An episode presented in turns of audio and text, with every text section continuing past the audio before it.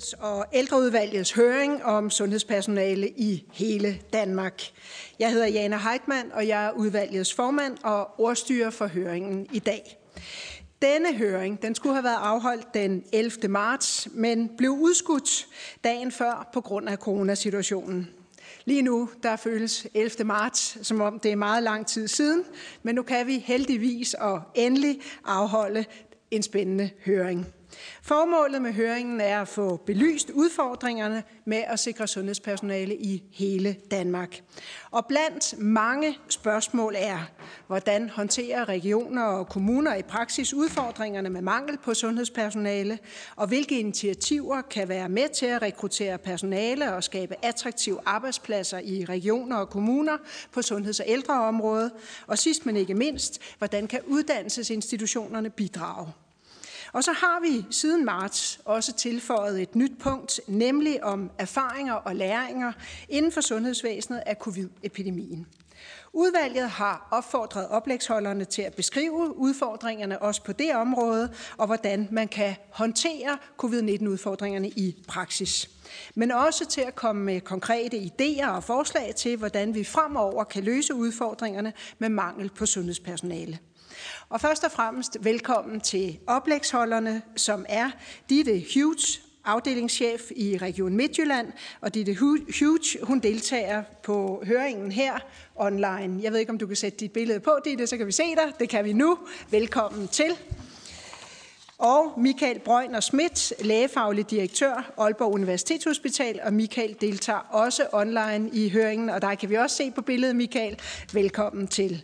Og Lisbeth Lenz, forhenværende velfærds- og undervisningsdirektør i Ishøj Kommune. Lisbeth Lenz er faktisk gået på pension her 1. november, men du har tilbudt alligevel at deltage i høringen og dele ud både af din viden og erfaringer, og det er vi her i udvalget rigtig glade for. Og du deltager her i lokalet velkommen til.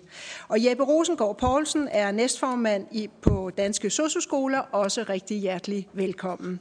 Og sidst men ikke mindst, Daniel Svarts Bøjsen, direktør fra Professionshøjskolen Absalon, også velkommen til dig. Oplæggene skal holdes inden for maksimalt 10 minutter, så der bliver tid til både spørgsmål og diskussion senere. Der bliver efter de enkelte oplæg adgang til et til to korte spørgsmål fra udvalget af rent afklarende karakter. Men jeg henstiller til, at vi så vidt muligt venter med spørgsmål og diskussion til efter alle oplæg. Jeg skal også nævne, at en del af udvalgets medlemmer de deltager online, men de kan fint både følge med i høringen via kamera og også stille spørgsmål.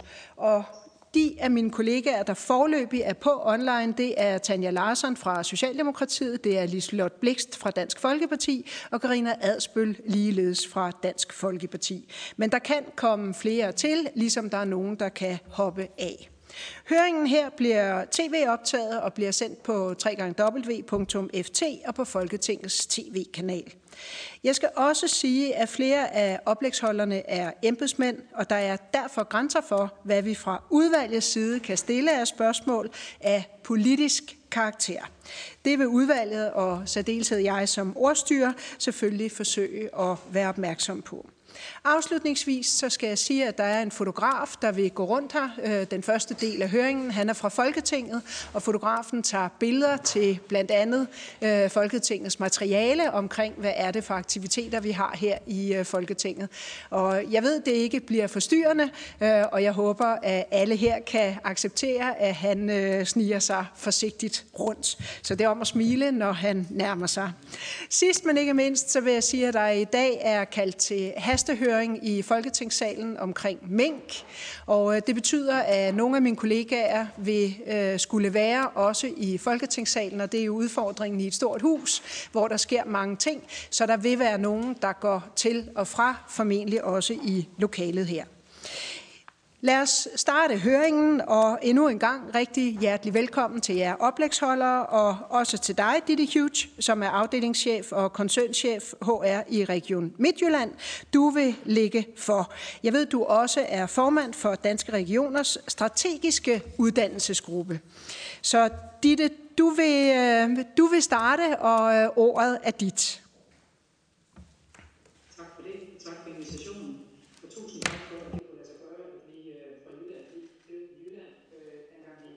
Meldte ind, Michael og jeg, der vidste vi, at smittetrykket det, øh, det skiftede, så øh, der er nogle regler i vores region om, at vi helst skal blive hjemme, hvis man nu kan bruge det udtryk. Jeg har også fået lovning på hjælp i forhold til at skifte på de powerpoints, jeg har med, og jeg har mange. Det kan godt lade sig gøre at tige det på 10 minutter, men øh, det er lige så meget for, at I kan have dem efterfølgende og have noget inspiration, fordi det er jo også en del af det, udvalget har bedt om. Næste. Tak. Det, jeg skal tale om, det er den attraktive arbejdsplads nu og i fremtiden. Og det er jo et stort emne at skal finde ud af, hvordan skal det se ud i nutiden, og hvordan skal det se ud i fremtiden. Fordi den nutid, vi talte om før covid, det havde, der havde vi et billede af en attraktiv arbejdsplads, og den fremtid, vi kommer ind i, det ved vi ikke noget om, hvordan den kommer til at se ud.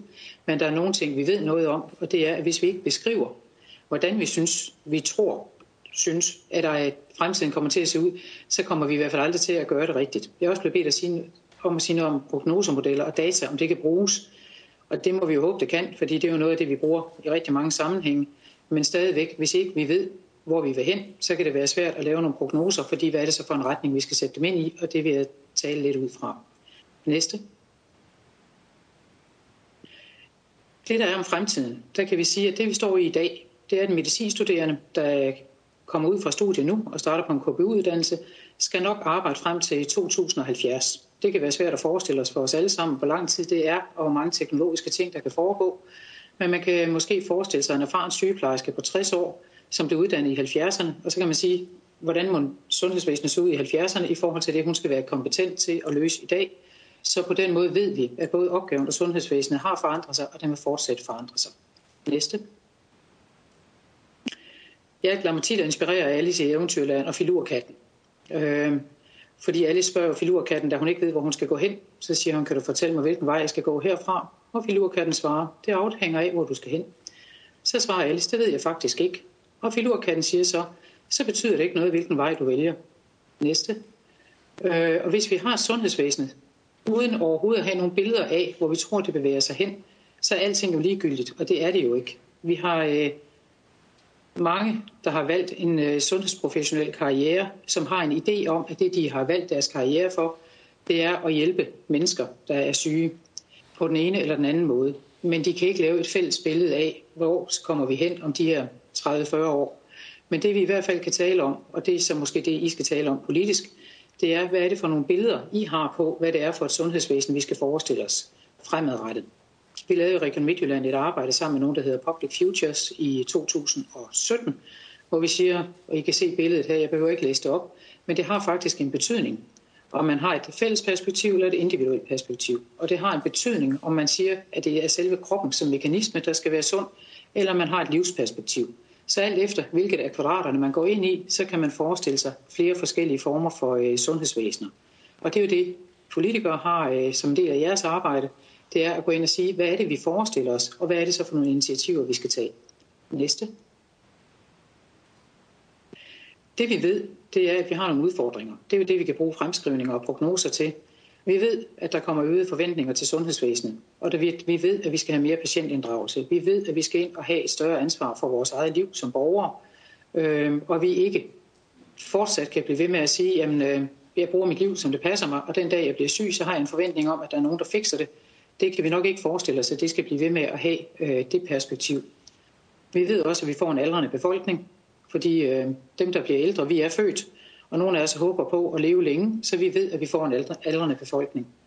Så ved vi også, at der er en stigende forekomst af kronisk sygdom, multisygdom, psykisk sårbar og psykisk sygdom. Og så ved vi, at den digitale og teknologiske udvikling, den har, et, øh, den har en hastighed i sin udvikling, som vi slet ikke kan forestille os. Og et af billederne, hvor vi var inde og se på, hvad gør vi anderledes, det gjorde vi under covid, hvor vi på grund af den teknologiske udvikling kunne holde op med at se så mange patienter, både i praksis og i, øh, på hospitalerne, fordi vi gik ind og lavede videokonferencer. Vi lavede simpelthen nogle kvantespring, som vi aldrig havde forestillet os, at vi kunne øh, tale os igennem.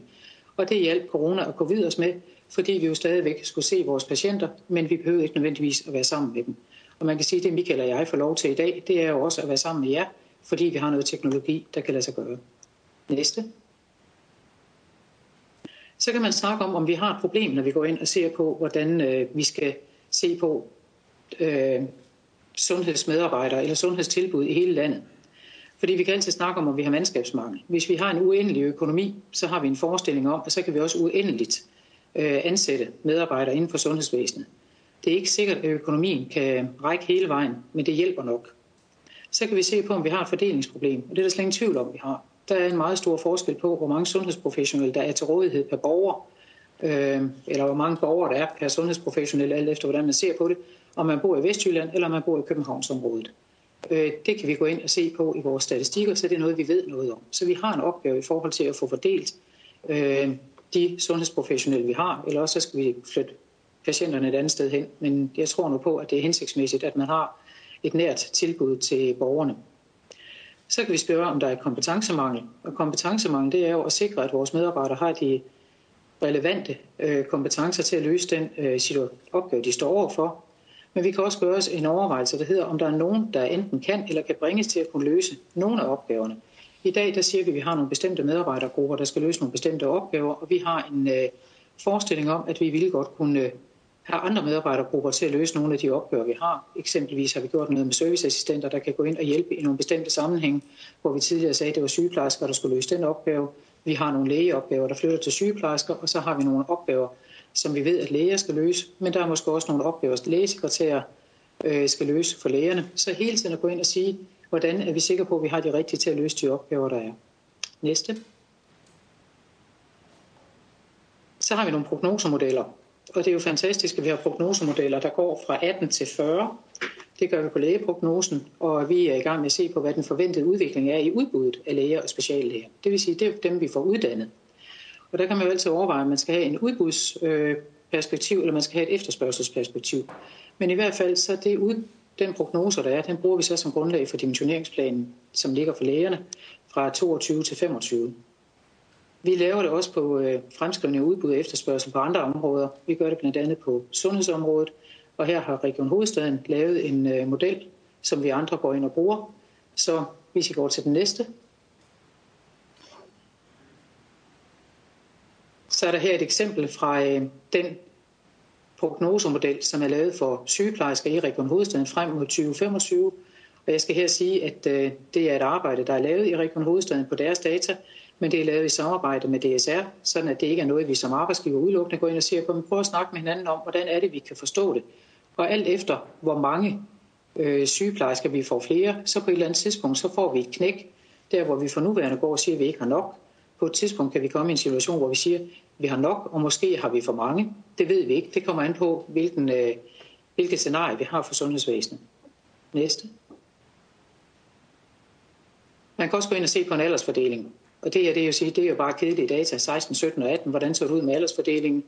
Og hele tiden her kan I se, at øh, vi får nye unge ind over til venstre. Så har vi en nogenlunde stabil aldersfordeling øh, hen over tid. Og så på et tidspunkt, så kommer vi hen i nærheden af det, der her hedder 65. Og alt efter hvilke politiske beslutninger bliver lavet omkring pensionering osv., seniorordninger, så vil vi kunne se, at vi har medarbejdere på øh, arbejde i længere tid. Næste. Det vi har som vision i Region Midtjylland, det er, at vi skal have et sundhedsvæsen på patientens præmisser. Man kan også sige, at det skulle være på borgerens præmisser, fordi vi har som grundholdning, det er, at man er patienter i en del af sit liv, men man er borger og menneske hele livet. Men øh, når de er hos os, så er de patienter, og vi skal gå ind og varetage deres sundhed så godt som muligt. Det skal vi have nu, og det skal vi også have i fremtiden. Næste. Vi har lige netop besluttet en sundheds- og hospitalsplan. Det har de også i de øvrige regioner. Og for vores vedkommende, der er det første gang, at vi har sat trukket medarbejderne frem i sundheds- og hospitalsplanen, fordi en sundhedsplan den plejer at handle om, hvad er det, vi skal gøre for patienter og borgere. Men vi har erkendt, at øh, hvis ikke vi sikrer, at vi har en god og attraktiv arbejdsplads, så er det ikke sikkert, at vi kan rekruttere de medarbejdere, vi har brug for, for at kunne løse opgaven.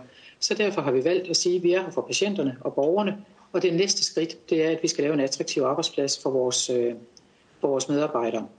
Noget af det, vi lægger vægt på, det er, at øh, når vi har en attraktiv arbejdsplads, så har vi også dygtige medarbejdere, og dermed laver vi god behandling af vores patienter. Og I kan selv læse derned over, hvad det er, vi synes, der er vigtigt. Næste.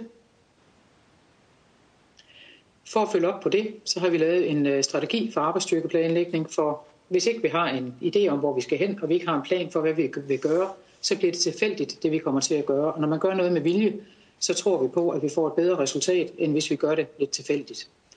Og det vi gerne vil, det er, at vi skal kunne løse opgaven både nu og i fremtiden. Og så skal vi kunne sætte det rigtige hold Og det skal vi kunne gøre til rette tid, sted og omkostningsniveau. Og så skal vi sikre, at det har en høj kvalitet. Der skal være en god sikkerhed for patienterne og borgerne. Vi skal forske, vi skal uddanne, og vi skal have et godt arbejdsmiljø. Næste. De næste.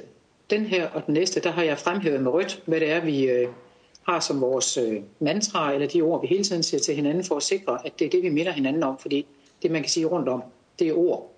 Men det, der i hvert fald er vigtigt for os, det er, at vi er en attraktiv arbejdsplads, at vi har livslang læring, at vi sikrer, at der er god ledelse, og der er et godt arbejdsmiljø. Næste.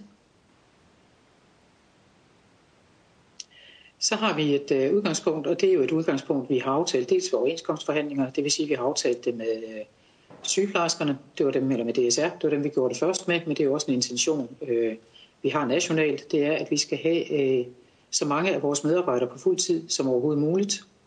Og det andet, vi sikrer, det er, at vi skal have et arbejdsmarked i balance. Vi skal hele tiden have en opmærksomhed på, at det ikke udelukkende er et hensyn til øh, sundhedsvæsenet. Vi skal rekruttere i forhold til, at vi skal have arbejdskraft både i den offentlige og den private sektor, og vi skal have det på alle områder. Næste. Så har vi nogle cases. I kan se, hvad de handler om, men det vi gør nationalt, det er at gå ind og sige, at vi laver nogle fælles uddannelser, så vi kan lave noget opgaveflytning. Øh, og jeg går lidt hurtigt forbi dem, fordi jeg kan se, at tiden er ved at være gået, men det er nogle af de eksempler, vi kan komme tilbage til. Næste. Så det vores arbejdsstyrke skal være, og det viste den som på alle måder under vores covid.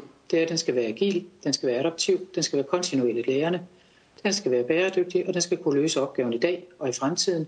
Og noget af det, vi måske skal begynde at tale med hinanden om, det er ikke så meget det udtryk, vi engang imellem siger til vores børn, hvad vil du være, når du bliver stor? Men øh, vi måske, måske snakke med dem om, hvad er det første, du vil være, når du bliver stor, for vi ved, at vi er nødt til at ændre vores øh, måde at forstå vores uddannelse på i forhold til de opgaver, der skal løses fremadrettet. Næste. Det var slutningen på det, og tak for ordet. Og jeg tror, jeg ramte 10 minutter sådan nogenlunde. Det var fornemt. Tusind tak for det. Jeg kan sige, at der er øh, to kollegaer, der har koblet sig på. Den ene er Rasmus Horn Langhoff fra Socialdemokraterne, og den anden er Jens Henrik Thulsen Dahl fra Dansk Folkeparti, som også er med på Teams. Blot til, jeg tænker, det er meget rart at vide for alle, hvem det er, man, øh, man i hvert fald taler til. Dem, der er med på tv, dem kender vi jo ikke. Men tusind tak, Ditte. Jeg vil starte med at spørge øh, mine kollegaer, om der er nogen, der har øh, opklarende spørgsmål til Ditte, inden vi bevæger os videre til den næste oplægsholder. Jeg har selv øh, et enkelt. Øh, du nævner fleksibilitet i opgaveløsningen, samtidig med, øh, at du siger øh, opgaveglidning. Øh, kan du sådan lige sætte to ord på både fleksibilitet i opgaveløsningen og opgaveglidning, og hvordan I øh, i forhold til jeres medarbejdere i talsætter det? Ja, vi bruger både øh, fleksibilitet, så bruger vi opgaveglidning, og så bruger vi opgaveflytning. Opgaveflytning, det er det, vi gør med vilje. Det er, når vi beslutter, at der er en anden medarbejdergruppe, der skal gå ind og løse nogle opgaver. Der, hvor vi kunne sige, at vi måske har set en opgaveglidning, det er, når vi har indført øh, elektronisk patientjournal, så taler vi om, hvem er det, der skriver i journalen. Og hos os der er det mest hensigtsmæssigt, at lægen øh, dokumenterer, mens de er ved siden af patienten. Og der ville man jo kunne sige, det var noget øh, lægesekretærer gjorde tidligere. Så hvad er det så for nogle opgaver, lægesekretærer går ind? Og i forhold til fleksibiliteten, der er det vores øh, klare erfaring, det er, at vores medarbejdere, de flytter sig derhen, hvor patientens behov er. Og så kan det godt ske, at vi har en øh, fysioterapeut, der løser nogle opgaver, som tidligere var noget, en øh, sygeplejerske lavede, fordi vi går ind og siger, hvad er det, patienten har brug for, eller hvad er det, borgeren har brug for, og på den måde kan vi se, at der bliver en fleksibilitet i den opgaveløsning, der er. Men hvis ikke vores medarbejdere er fleksible i forhold til borgerens behov øh, og patientens behov, så kan vi engang imellem komme til at lave nogle situationer, hvor borgeren venter på, at vi gør noget, fordi vi synes, der skal komme en anden. Og hvis en anden kan løse opgaven, så er det selvfølgelig, eller udelukkende en anden kan løse opgaven, så er det den, der skal komme. Men det kunne også være, at der var en øh, kollega, der lige kunne løse den i den situation. Tusind tak for det. Så blev jeg også så meget klogere, så nu ved også jeg, hvad forskellen er på opgaveglidning, opgaveflytning og fleksibilitet i opgaveløsningen. Tak for det. Og herfra, der går vi videre til øh, den næste, som skal have ordet. Det er Michael Brøgner Schmidt, som er lægefaglig direktør på Aalborg Universitetshospital. Og Michael, han vil tale ud fra overskriften rekruttering og uddannelse til sundhedsområdet i hele Danmark. Og du er med online, Michael, og nu er ordet dit. Værsgo. Tak for det. Jeg håber, I kan se et indlæg her. Det kan vi, tak. Sådan. Kan I se mit indlæg? Ja. Og tak for invitationen. Jeg er også rigtig glad for, at jeg har fået mulighed for at deltage, selvom det er på en lidt anden måde, end vi oprindeligt havde tænkt os. Jeg skal fortælle lidt om rekruttering øh, og uddannelse i sundhedsområdet i hele Danmark. Og det kan man jo sige, det er et stort emne, øh, og øh, man kan også sige, hvad kan vi gøre ved det? Det vil jeg prøve at komme lidt ind på. Skal lige Meldingen fra alle fem regioner, det er, at der er mangel på plejepersonale. Øh, det er sådan en generel betragtning. Så kan der være områder, der er hårdere ramt end andre. Der kan også være situationer, der gør, at det bliver endnu tydeligere, og det står vi jo midt i med, med coronaepidemien. På lægeområdet der er der mangel inden for specifikke specialer, og det er øh, delvis betinget af, hvad man ønsker at uddanne sig som. Øh, ja, jeg kan godt høre jer. Ja, det lyd forsvandt lige et øjeblik, men nu kan vi høre dig igen. Nå. Okay. Det, jeg tror bare, du skal tale videre derfra, hvor du synes, du er kommet til. Ja, det gør jeg. Altså på lægeområdet, der er der inden for specifikke specialer øh, mangel på speciallæger, og jeg kan tage fra Region Nordjylland, der er vi udfordret øh, både på øh, almen praksislæger, på psykiatri, neurologi og røntgenlæger specielt. Så er der generelt i hele landet stadigvæk en mangel på øh, speciallæger inden for akutmedicin. Øh, det er jo et nyt speciale, men, øh, men vi har ikke helt den søgning til specialet, som vi ønsker os. Men budskabet i hvert fald, at der er forskel på specialerne, men der er også forskel på i forhold til geografien, altså hvor i landet man befinder sig. Og der er jo nogle områder, hvor der er øh, flere øh, speciallæger ansat på et hospital, end der er samlet i en anden region, så ligesom for at sætte proportionerne i det. Hvis vi ser på den danske speciallægeuddannelse, så kan man sige, at antallet af læger og speciallæger i Danmark, det er faktisk det højeste øh, nogensinde, og som Ditte talte om, vi har dimensioneringsplaner og prognoseværktøjer ud fra nogle givende betingelser, kan fortælle noget om, hvor vi øh, lander henne, og vi får betydeligt flere speciallæger frem mod 2040, 49 procent sammenlignet med 2018. Så den primære udfordring, det er egentlig ikke mangel på læger generelt, men mangel inden for visse specialer og geografier. Og det er jo sådan, at når man bliver uddannet fra en lægeskole, så får man sin basisuddannelse, og så overvejer man så, hvilken type speciallæge man kunne tænke sig at blive. Øh, og det, det er noget, som vi er meget opmærksom på, den styring, der er i fordeling af uddannelsesstillinger, at vi holder fast i den.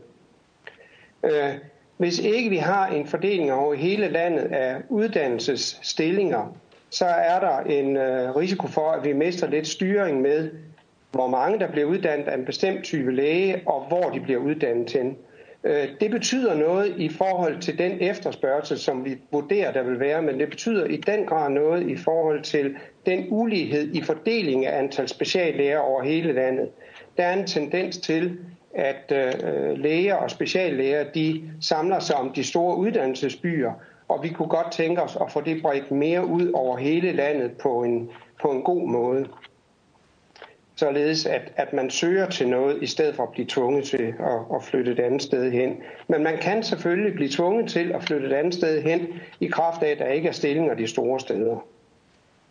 Så har jeg også skrevet, at det kan blive en udfordring for regionerne at finansiere et øget antal læger, og det gælder både uddannelsesdelen, men jo også, øh, hvad skal man sige, slutstillingsproblematikken. Det er dyrt at uddanne speciallæger. Vi har brug for dem både i almen praksis og inden for hospitalsvæsenet og på sigt også inden for det kommunale sundhedsvæsen. Men, men det er dyrt at uddanne dem, og det er også dyrt at ansætte dem. Og så til sidst, øh, Sundhedsstyrelsen har jo nedsat fire arbejdsgrupper, der arbejder med øh, revision af den lægelige videreuddannelse, og der er der mange af os, der deltager i både noget omkring, hvordan man uddanner, og hvad er det for uddannelser, vi skal lave, og hvordan dimensionerer vi det.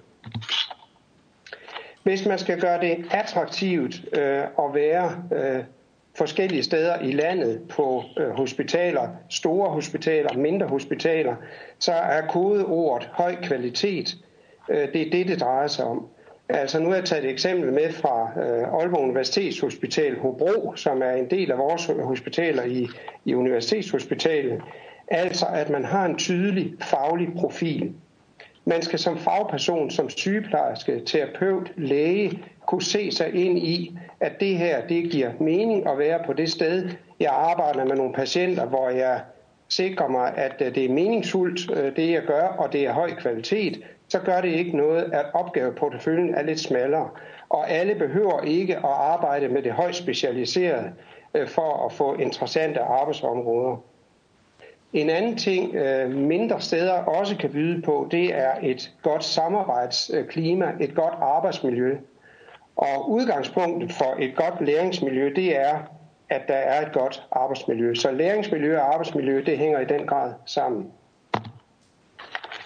Hvis vi ser på uddannelsesmuligheder i hele landet, så er det vores erfaring efterhånden, at, øh, at der er selvfølgelig mange, der stadigvæk øh, rejser hele landet rundt for at lade sig uddanne til netop det, de gerne vil. Men, men flere og flere vælger at bosætte sig i et område, og så tager man uddannelse i forhold til der, hvor man er. Og jeg vil nævne to eksempler. Det ene det er bioanalytikeruddannelsen, hvor vi i Region Nordjylland ikke har en øh, reel bioanalytikeruddannelse.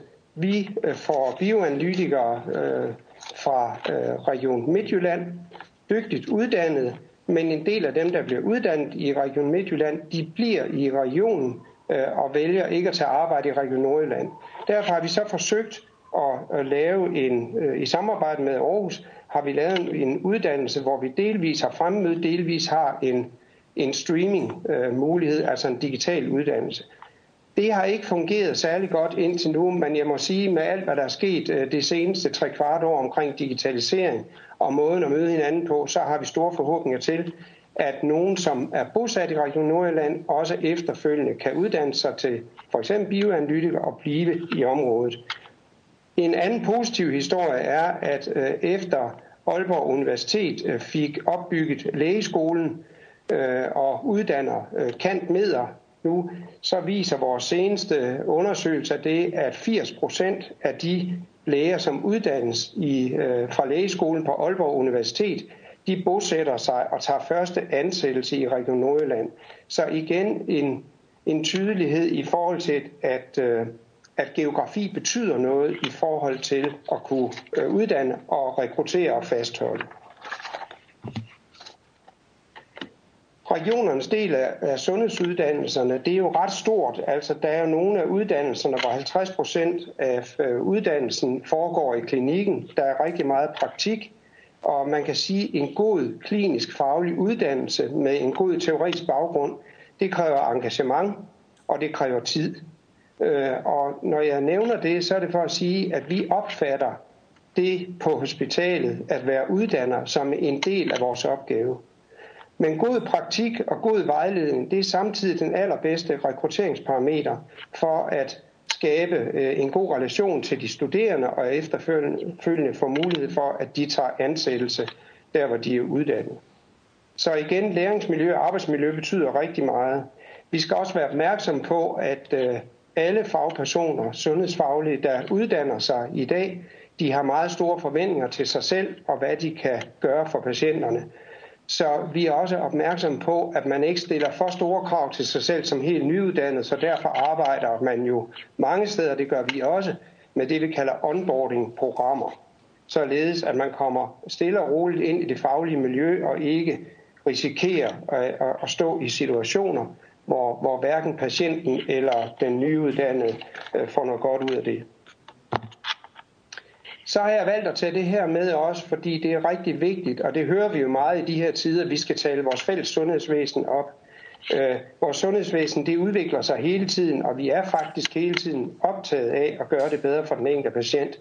Vi bliver også mere og mere bevidste om, at vi skal gå fra at gøre det bedste i det hele taget til at gøre det rigtigt for de enkelte patienter, altså den mere individuelle tilgang. Og så er rigtig meget af vores personale, de er optaget af at være ansat i sundhedsvæsenet fordi vi er her for noget særligt. Jeg synes, det er rigtig tydeligt i forhold til det, der skete i foråret med, at man fik øh, mobiliseret alle kræfter øh, til at, at kunne håndtere den covid-situation, som vi læste os til kunne komme, og det vi så har stået i. Men rigtig, rigtig vigtigt, at vi sammen taler det her op, og der har vi også selv en, en rolle i ikke kun at øh, se på de udfordringer, der er, men også anerkende det store arbejde, der bliver gjort. Så mine anbefalinger, det er, at vi får skabt et øh, lokalt handlerum til at tegne klare profiler for alle vores hospitaler rundt omkring i landet, store som små, i tæt dialog med kommunerne. Hvad er det, man har brug for? Men hele tiden med tanke på, at den faglige kvalitet skal være i orden. Det, der foregår det enkelte sted, det skal være fagligt i orden. Så kan det godt være, at opgaveporteføljen er smallere, men det giver mening, og det er høj kvalitet. Nærhedsprincip for uddannelser, altså at vi får mulighed for at uddanne flere steder. Jeg taler ikke for, at der skal være lægeskoler alle steder, eller bioanalytikere øh, øh, uddannelser alle steder, men en opmærksomhed på, at øh, geografi betyder altså noget. Så er vi selvfølgelig øh, opmærksom på, at det koster noget at skabe gode uddannelsesforløb, og det er jo noget, vi hele tiden er meget bevidste om, og det arbejder vi også med. For at sikre, at der ikke bliver skabt ulighed i den kommende fordeling af speciallæger de kommende år, så er det rigtig vigtigt, at vi fastholder dimensionering af speciallægeuddannelsen, og selvfølgelig med mulighed for øh, lokal fleksibilitet. Og så kommer jeg lige med det, øh, de sidste slide her omkring nogle positive historiefortællinger omkring øh, sundhedsvæsenet, ikke mindst øh, covid. Det er jo sådan, at øh, vi må sige, at vi har været meget opmærksom på covid-situationen og på vores covid-patienter, og det med rette. Men samtidig har vi fra starten haft en stor opmærksomhed på alle de andre patienter. Alle de andre patienter, der har brug for vores hjælp og øh, øh, undersøgelser og behandlinger, det kan være kræftpatienter og andre patienter. Det er selvfølgelig en opmærksomhed. Det mærker vi jo rigtig tydeligt nu, hvor vores patienter er vendt tilbage til os, samtidig med at vi løser covid-udfordringen. Men det er også blevet tydeligt, at selvom opgaveporteføljen på et hospital er blevet større, for de andre patienter er jo heldigvis blevet eller kommet tilbage, så kan vi bare se, at covid-opgaven fylder rigtig meget, og vi har rigtig svært ved at rekruttere specielt sygeplejersker, men også i en vis udstrækning læger. Så det, der er rigtig vigtigt at sige, det er jo, at vi bliver nødt til, som de der også siger, arbejde med opgaveflytning på en anden måde, vi har gjort tid til. Det kan udfordre nogle faglige miljøer Øh, og noget vanetænkning, men vi bliver nødt til at arbejde med at kunne løse en endnu større opgave, end vi har gjort tidligere, fordi covid-opgaven, den kommer til at vare øh, lang tid endnu. Tak for det. Tak til dig, Michael, for et spændende oplæg. Også også tak, fordi du øh, øh, i tale sætter de hvad skal man sige, store udfordringer, men jo også den kæmpe, kæmpe indsats, som sundhedspersonale over hele Danmark øh, har bidraget med under covid-19. Det er jo en problemstilling, udvalget her har et øh, enormt fokus på, og jeg ved også, at alle her er øh, imponeret og taknemmelige, også for den fleksibilitet, som vores sundhedspersonale har vist under covid-19. Så tak for, at du også øh, selv bringer det op her. Der er to, to, der har meldt sig på talerlisten, og den første er Rasmus Horn Langhoff, den anden er Martin Gertsen. Og Rasmus, øh, nu her, der er det jo egentlig tid til et opklarende spørgsmål, men jeg ved, at du skal i salen nu her kl. 15, så hvis du har noget, der rækker lidt ud over et opklarende spørgsmål, så er du velkommen til at, øh, at, at bringe det til tors nu her. Jeg kan bare tage det øh, i op. Du er velkommen til at stille dit spørgsmål. Værsgo. Dejligt det er, ikke, det er ikke kun opklaret, men det, det er mere, jeg vil godt grave det. Jeg synes, det er, det er rigtig øh, interessant at høre om jeres tal med det her med, at de 80 procent øh, bliver i Nordland efter uddannelsen. Der er jo meget, der tyder på, at det er et generelt billede, altså øh, at mange ender med at bo der, hvor de tager deres uddannelse, fordi det er så måske også det, de køber en lejlighed eller hus, og de finder en kæreste, måske lige frem for børn. Så der er jo en vis logik i det, og det er jo dejligt at se, at det også sker i Nordjylland.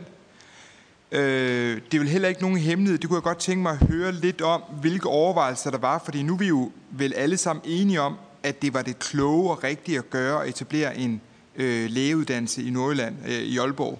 Men sådan har det jo ikke altid været. Der var jo, altså, der var jo øh, vel en vis, øh, en vis slagsmål øh, i sin tid, øh, da, man, da man gjorde det. Så ja, det er bare nogle ord på den politiske kamp, der lå forud øh, den uddannelse og den, de faglige overvejelser, der var om, kunne det overhovedet bære? Altså kunne, kunne Aalborg overhovedet øh, levere en uddannelse af faglig høj kvalitet? Jeg er lykkelig for, at det lykkes, øh, og det var det rigtige at gøre. Det er der ingen tvivl om, men, men, men der var jo en kamp foran det her, øh, og også en kamp, der måske skal kæmpes fremadrettet i andre, øh, på andre områder bare for god ordens skyld, øh, så er det jo ikke en politisk øh, debat. Bare for at lige, øh, hvad skal man sige, kridte banen af. Øh, Michael, du er jo ikke øh, politiker, øh, og du er på ingen måde forpligtet til at besvare øh, politiske spørgsmål. Det sagde jeg også indledningsvis her, men opklarende spørgsmål øh, er man selvfølgelig velkommen til at stille, og hvis du har en kommentar til Rasmus' spørgsmål, øh, så er du velkommen, men øh, bare for at sige politiske spørgsmål, det er i et øh, andet forum. Og så har Martin Gersen også et spørgsmål, og jeg foreslår, at du svare øh, samlet. Martin Gersen, værsgo. Og det tror jeg faktisk er muligt, for det er lidt i samme boldgade. Øh, jeg kunne godt tænke mig, at du måske satte lidt flere ord på det med nærhedsprincippet i forhold til uddannelser. Øh, jeg, jeg tror, at vi er simpelthen helt utrolig mange, der har svært ved at være uenige om, at nærhedsprincippet er et super, super godt princip. Men kan man, kan man gøre det, øh, måske i forlængelse af lidt af det, Rasmus er inde på, for at undgå de politiske slagsmål? Kan man lave en eller anden automatik i det med nærhedsprincippet, eller er det kampen fra hus til hus og fra dør til dør? Altså fordi øh, det ville jo være nemt for os, hvis, hvis, eller lidt nemmere for os, hvis vi ligesom kunne lave en automatik. Altså kan man lave et eller andet nede i maven på sådan et, sundhed, et nærhedsprincip, som måske dybest set handler om, at hvis man ser, at der er en rekrutteringsudfordring, så er svaret på det per automatik, at man gør noget på uddannelsesfronten? Eller hvordan tænker du, øh, hvad skal man sige, mekanikken i sådan et nærhedsprincip? Tak for det. Så ordet dit, Michael, og der er fri balancegang her. Værsgo. Jamen, øh, tak for det. Så vil jeg vælge at svare på Martin Gersens først. Altså, jeg tror ikke, at nærhedsprincippet i sig selv omkring uddannelse gør det. Det, der er vigtigt, det er, at vi arbejder med at sikre, at der, hvor man også tager ansættelse efter en uddannelse, at man der arbejder inden for et fagligt område, som er interessant og vedkommende, og der er kvalitet i det, man arbejder med. Og der har der jo været gennem de sidste årtier en centraliseringsbølge, hvor man har, har lukket nogle hospitaler og samlet nogle funktioner. Øh, og det har der selvfølgelig også været mange overvejelser omkring. Men nu er vi et sted, hvor vi i hvert fald, jeg kan tage som udgangspunkt i Aalborg Universitetshospital, vi har hospitaler flere forskellige steder i regionen de laver ikke det samme alle steder, men det de arbejder med, det er høj kvalitet. Så er der nogen, der er inde på Aalborg-matriklen, som arbejder med de højt specialiserede funktioner. Øh, det, der er sjældent og ofte også vanskeligere og sværere, men det skal alle jo ikke gøre. Så jeg tror, det skal gå hånd i hånd med tydeligere profil i forhold til, hvad er det for arbejdsområder, man kommer til at have.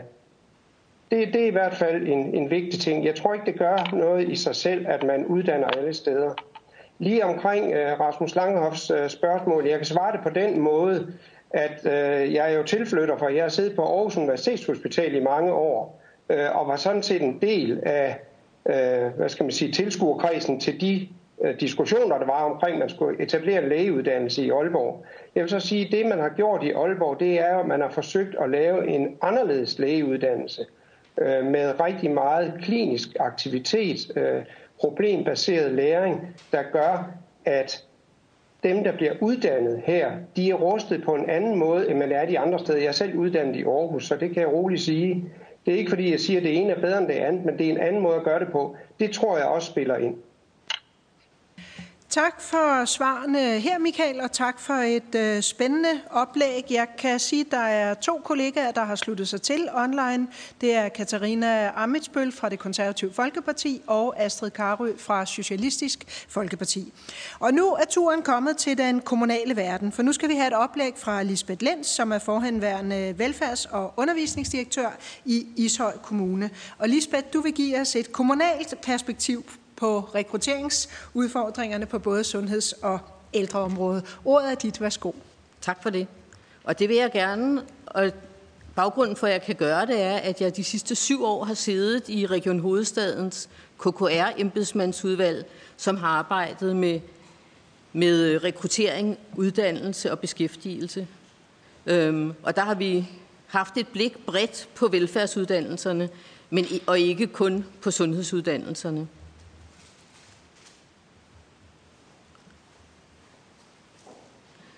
Øh, og problemet set fra en kommunal stol er lige nu, at antallet af børn og ældre stiger, og det betyder, at vi skal rekruttere flere øh, medarbejdere, og det skal vi så i en periode, hvor antallet af unge stagnerer.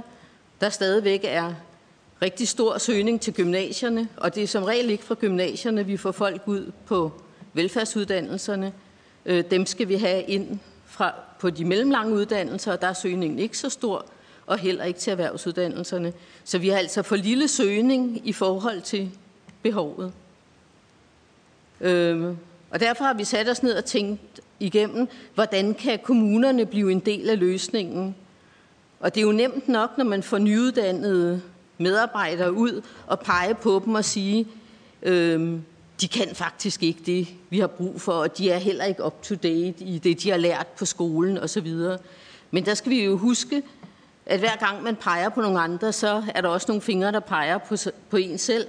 Fordi kommunerne er jo også en del af uddannelsen for alle de her sundhedsuddannelser, eller uddannelser til velfærdsområderne, er jo vekseluddannelser, hvor vi har ansvar for praktikken, og skolerne har ansvar for den teoretiske del. Så derfor har jeg rejst rundt med et budskab til borgmestrene om, at vi bliver nødt til at lave en ny identitet og se kommunerne ikke kun som en uddannelsesinstitution, men også som en uddannelsesinstitution. Og for at det skal komme til at fungere, så er man nødt til i kommunerne at sætte sig ned og sige, hvordan bliver vi så en attraktiv uddannelsesinstitution? Hvad er det for en strategi, vi skal lægge på det område? Og øh, den strategi, som vi har lavet i Ishøj Kommune og andre kommuner er på vej, det er selvfølgelig at sige, ja, hvis man arbejder direkte fra uddannelsesinstitutionerne, så arbejder man jo tit ind på vores, vores decentrale steder, hvor man sender praktikanter eller studerende ud, elever eller studerende ud. Og det vil sige, den ledelse, der sidder på rådhuset, har i virkeligheden ikke nogen specielt føling med det. Og vi, jeg tror på, at man bliver nødt til at give det her område meget mere ledelsesopmærksomhed, meget mere strategisk opmærksomhed. Øh, og indgå i samarbejde, og det har vi så også gjort de sidste par år med Professionshøjs, Københavns Professionshøjskole og med Socio, eh, øh, øh, om at få lavet en samarbejde mellem, sammenhæng mellem teori og praksis, sådan så det giver mening for eleverne og de studerende, når de kommer ud, at noget af det, de lige har lært, kan omsættes i praksis, sådan så det ikke er tilfældigt, hvad lærer man i det ene semester, og hvad skal man så bruge, når man kommer ud.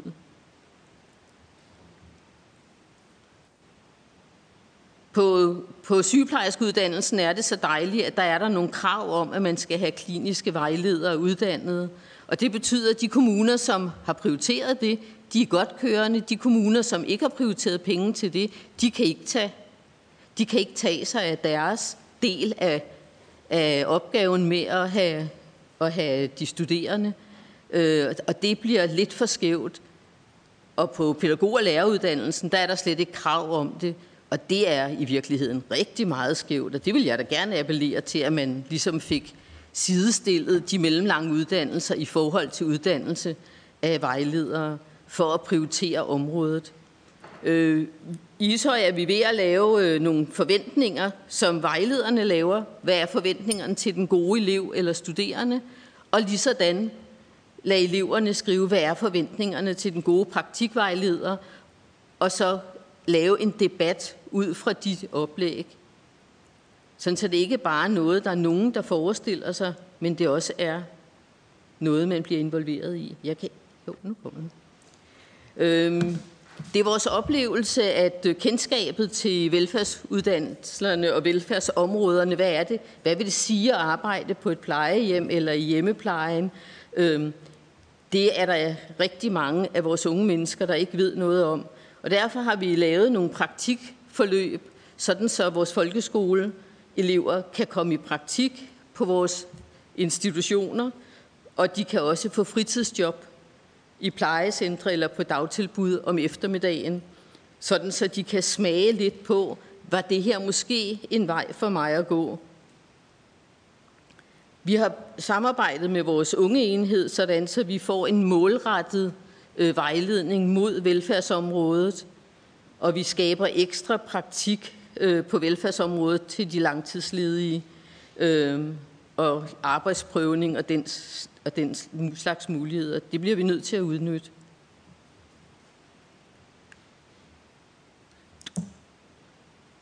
Så må vi lave et godt arbejdsmiljø, og det kunne jeg høre, at den første indlægsholder også var meget med på. Øhm, så det tror jeg ikke, jeg vil dvæle så meget med. Men vi vil gerne lave, ud over det, der blev nævnt der, mentorforløb for nyansatte og en fleksibilitet med heltid eller deltid efter ønske. For det er jo ikke kun at få dem ind på uddannelsen, det er også at fastholde dem, når de er blevet ansat. Så har vi lavet et projekt, hvor vi har afsat nogle budgetmidler, sådan så vi kan få nogle af vores borgere til at gå fra kontanthjælp til voksen elevløn. Altså vi kan, det, det er klart, det er dyrere at have dem på voksen elevløn end på kontanthjælp, men det er altså en business case, der tjener sig helt vildt hurtigt hjem. Øhm, så, så det tænker jeg er den rigtige vej at gå, både for den enkelte borger, som kan komme ind i et uddannelsesforløb og blive selvforsørgende, men også for hele samfundet. Og det samme at lave straksaktivering. Straksaktivering har, har tit været på, på de grønne områder meget praktisk, men vi har altså også prøvet at få det ind på velfærdsområderne for at øh, have tilbud til en lidt bredere målgruppe. Ja, den er lidt træ. Dut. Øhm, så har vi prøvet at lave en analyse og se, har vi en, har vi en arbejdskraftreserve, fordi vi har mange på deltid inden på, for sundhedsområdet. Og jeg må sige, inden for assistent- og, og hjælperområdet, der er der virkelig mange på deltid. Øhm, og der er vi lige nu ude med spørgeskemaer til vores medarbejdere for at høre, hvem kunne tænke sig at komme op i tid, fordi det kan jo være, at vi har en, arbejdskraft, en uddannet arbejdskraftreserve stående der, som vi kunne bringe i orden, eller som vi kunne bringe ind på banen. Seniorordninger. Vi har også prøvet at analysere området og se, er der, er der opgaver, som vi kan flytte til andre Øh, faggrupper? Er der nogle opgaver inden for sundhedsområdet, kan, som kan flyttes til uuddannet arbejdskraft? Vi har for eksempel flyttet hele vaskeopgaven væk fra social- og sundhedshjælperne til vaskerier. Altså vi har udliciteret den. De har ufaglært arbejdskraft. De kan sagtens vaske tøjet. Det bliver helt fint. Og vi kan bruge øh, vores uddannede hjælpere og assistenter til at tage sig af de borgernære opgaver. Og det synes vi er en, en god fordeling. Og så satser vi rigtig meget på anvendelse af velfærdsteknologi, for vi tænker, at her kan vi måske også frigøre nogle hænder, sådan så vi kan bruge hænderne til, de, til varme hænder, og så kan vi bruge teknologien øh, til at supplere med.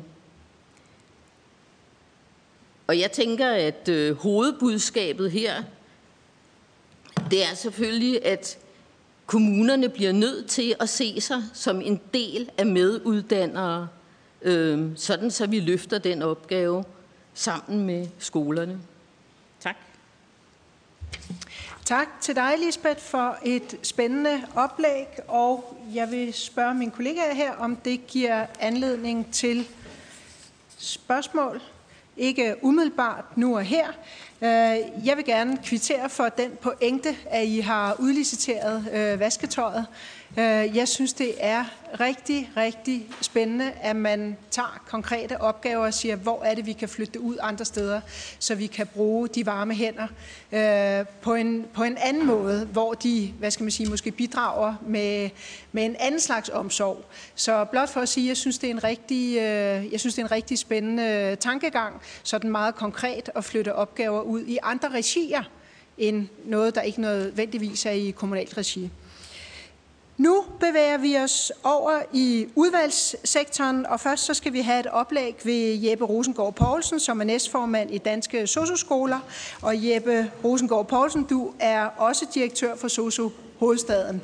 Ja, og øh, oplægget, som du vil holde, det har udgangspunkt i socio-uddannelsen, og du vil komme ind på arbejdsmarkedets udfordringer de kommende år, og du vil også gennemgå de initiativer, som I har igangsat og som virker, og så vil du også præsentere både nogle jordnære og også nogle mere vidtgående forslag. Og jeg kan godt afsløre, at jeg glæder mig til at høre begge dele. Ordet er dit. Værsgo. Mange tak skal du have. Øh, og så vil jeg starte med at sige ja, tak, fordi jeg måtte komme. Øh, Øh, og det var altså sjovt at genbesøge overskriften her for et par dage siden, og tænkte, der har jeg godt nok fået gabt højt, så måske kommer jeg til at flyve lidt højt ind over nogle af emnerne, men jeg skal nok prøve at nærme mig dem.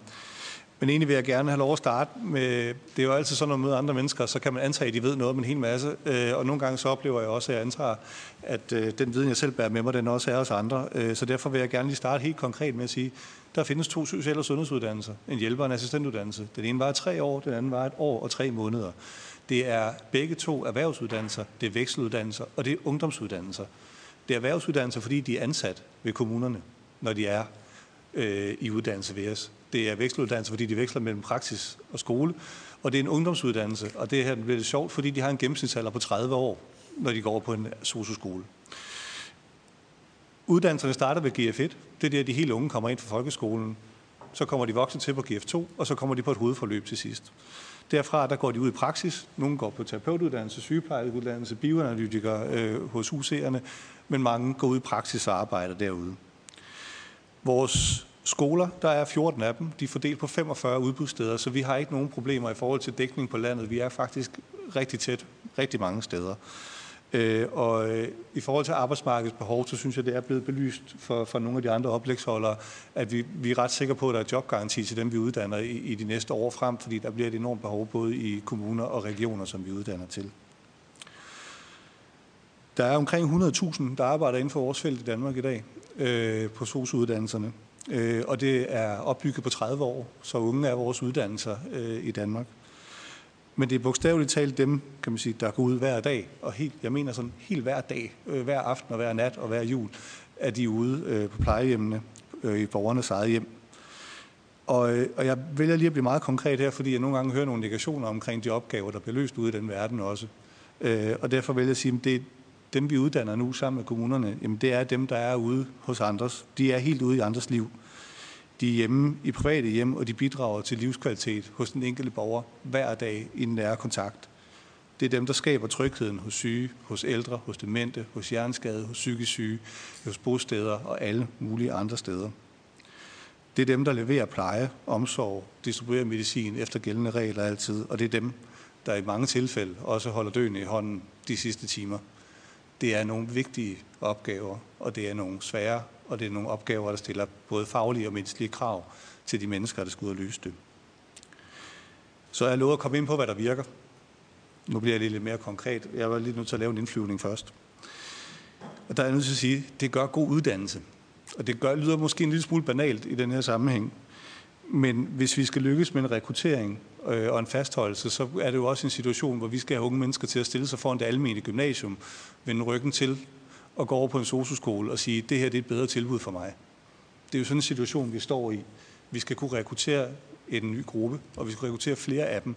Det betyder også, at den uddannelse, vi skal kunne tilbyde både på skolerne og ude i kommunerne og i regionen, skal være så attraktiv en karriereforløb, at der er flere unge og voksne, der vil vælge at gå den vej. Og det tænker jeg, at det gør vi via kvalitet.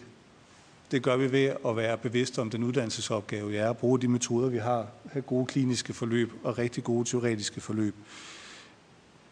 Men en anden ting, vi også kommer til at, og synes jeg, vi skal have fokus på, det er tid.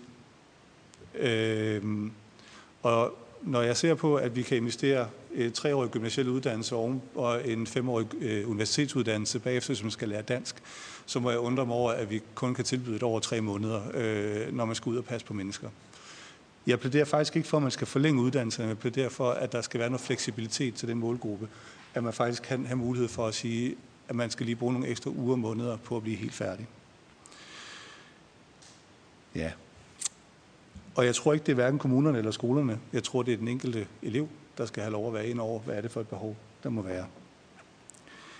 De fleste af vores elever, de gennemfører uddannelserne på normeret tid øh, og de klarer sig faktisk godt, både på skole, i praktik øh, og når de bliver færdige. Men vi har også en gruppe, som har brug for noget ekstra støtte, og jeg vil lige komme med sådan en udtø- ikke udtømmende liste, øh, fordi der er mange initiativer, der er sat i verden for at sikre, at der er et sikkerhedsnet til vores elever. På skolerne der vil de møde specialpædagogisk, øh, specialpædagogisk vejledning, læsevejledere, screeninger, IT-rygsæk, ordblindindsatser, kontaktlærer, vejledere, mentorordninger, praktikvejledere, konsulent, øh, praktikkonsulenter, fastholdelse, gennemførelseskonsulenter og pædagogisk-psykologisk vejledning. Det er ikke en udtømmende liste, men det er bare for at sige, hvad der er af beredskab på skolerne i systemet i dag, for at sikre, at de, dem, der har lyst og har evnerne, kan komme igennem en uddannelse.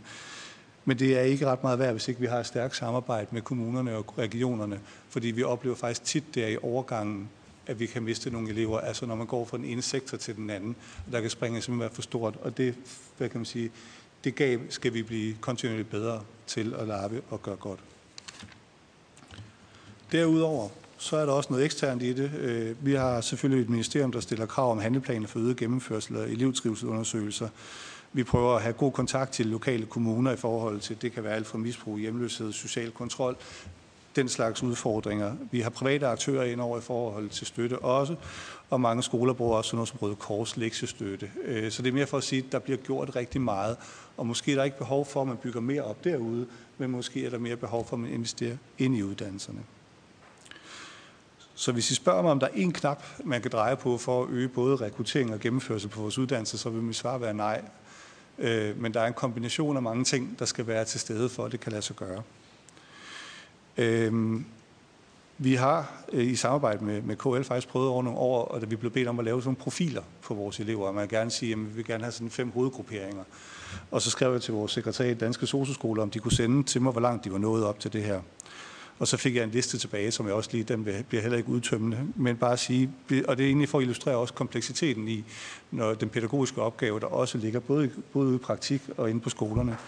Og det er, at altså, vores elever, det kan bare være unge, lige fra 9. klasse, 10. klasse, de kan være fra FGU, det kan være ægtefælder af udlændinge, der arbejder i landet, det kan være anden generations indvandrere, det kan være tidligere erhvervsfolk, og det kan være tidligere fabriksansatte. Vi har også akademikere, der faktisk gerne vil arbejde tæt på borgere. Vi har et aldersspænd fra 16 til 64 år øh, på vores uddannelse. Jeg har været med til at dimittere flere mennesker i 60'erne, der også ønsker at læse videre for øvrigt. Vi har alle køn, vi har mange, mange, mange, mange baggrunde. Vi har mange uddannelsesbaggrunde, vi har mange etniciteter. Og det er alle sammen nogen, der rigtig gerne vil gøre noget godt for andre mennesker øh, på hver deres måde og med hver deres baggrund og det er en udfordrende og pædagogisk spændende opgave at løse. Muligheder. Egentlig så vil jeg gerne starte med at kvittere for trepartsaftale, der er kommet lige her for et par dage siden, hvor der er kommet løn til nogle af vores grundforløbtorer for næste sommer, for det er faktisk en af vores udfordringer, det er forsørgelsespligten for dem, der er i uddannelse. Vi har mange, der er mødre, øh, når de går hos os, og der er de uger på SU faktisk en, en stor, øh, en svær en. Så at det, at der kommer løn på GF2, det, det tror vi kommer noget rigtig godt ud af.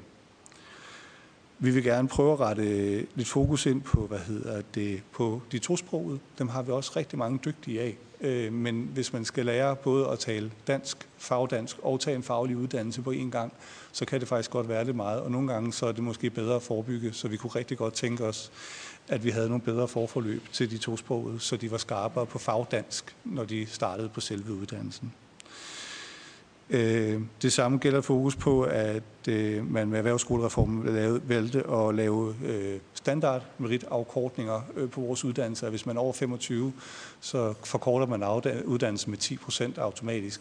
Og det er desværre ikke en, en regel, at fordi man har passeret 25, så lærer man bedre end dem, der er under 25. Og det, det, det er en udfordring, at, at vi faktisk går dem ned. Det var lidt det ene jeg vente så vil jeg også gerne lige sige noget kort om, at øh, jeg tror også, Lisbeth var lidt inde på det, viden i folkeskolen, viden i UU omkring erhvervsuddannelser generelt, vil jeg sige, det synes jeg kræver et, et stort fokusområde, ikke bare på sosuddannelser, men erhvervsskoler generelt. Vi har over 100 erhvervsuddannelser i Danmark, og vi har 80 procent af unge, der går over til almindelig gymnasium. Øh, og det kommer til at give en skævvridning, og det, det synes jeg burde være et, en, et stort indsats, vi kiggede på. Så har jeg to meget korte pointer. Det ene det er, at vi skal huske, at når vi kigger på gennemførsel, så er noget frafald også helt okay.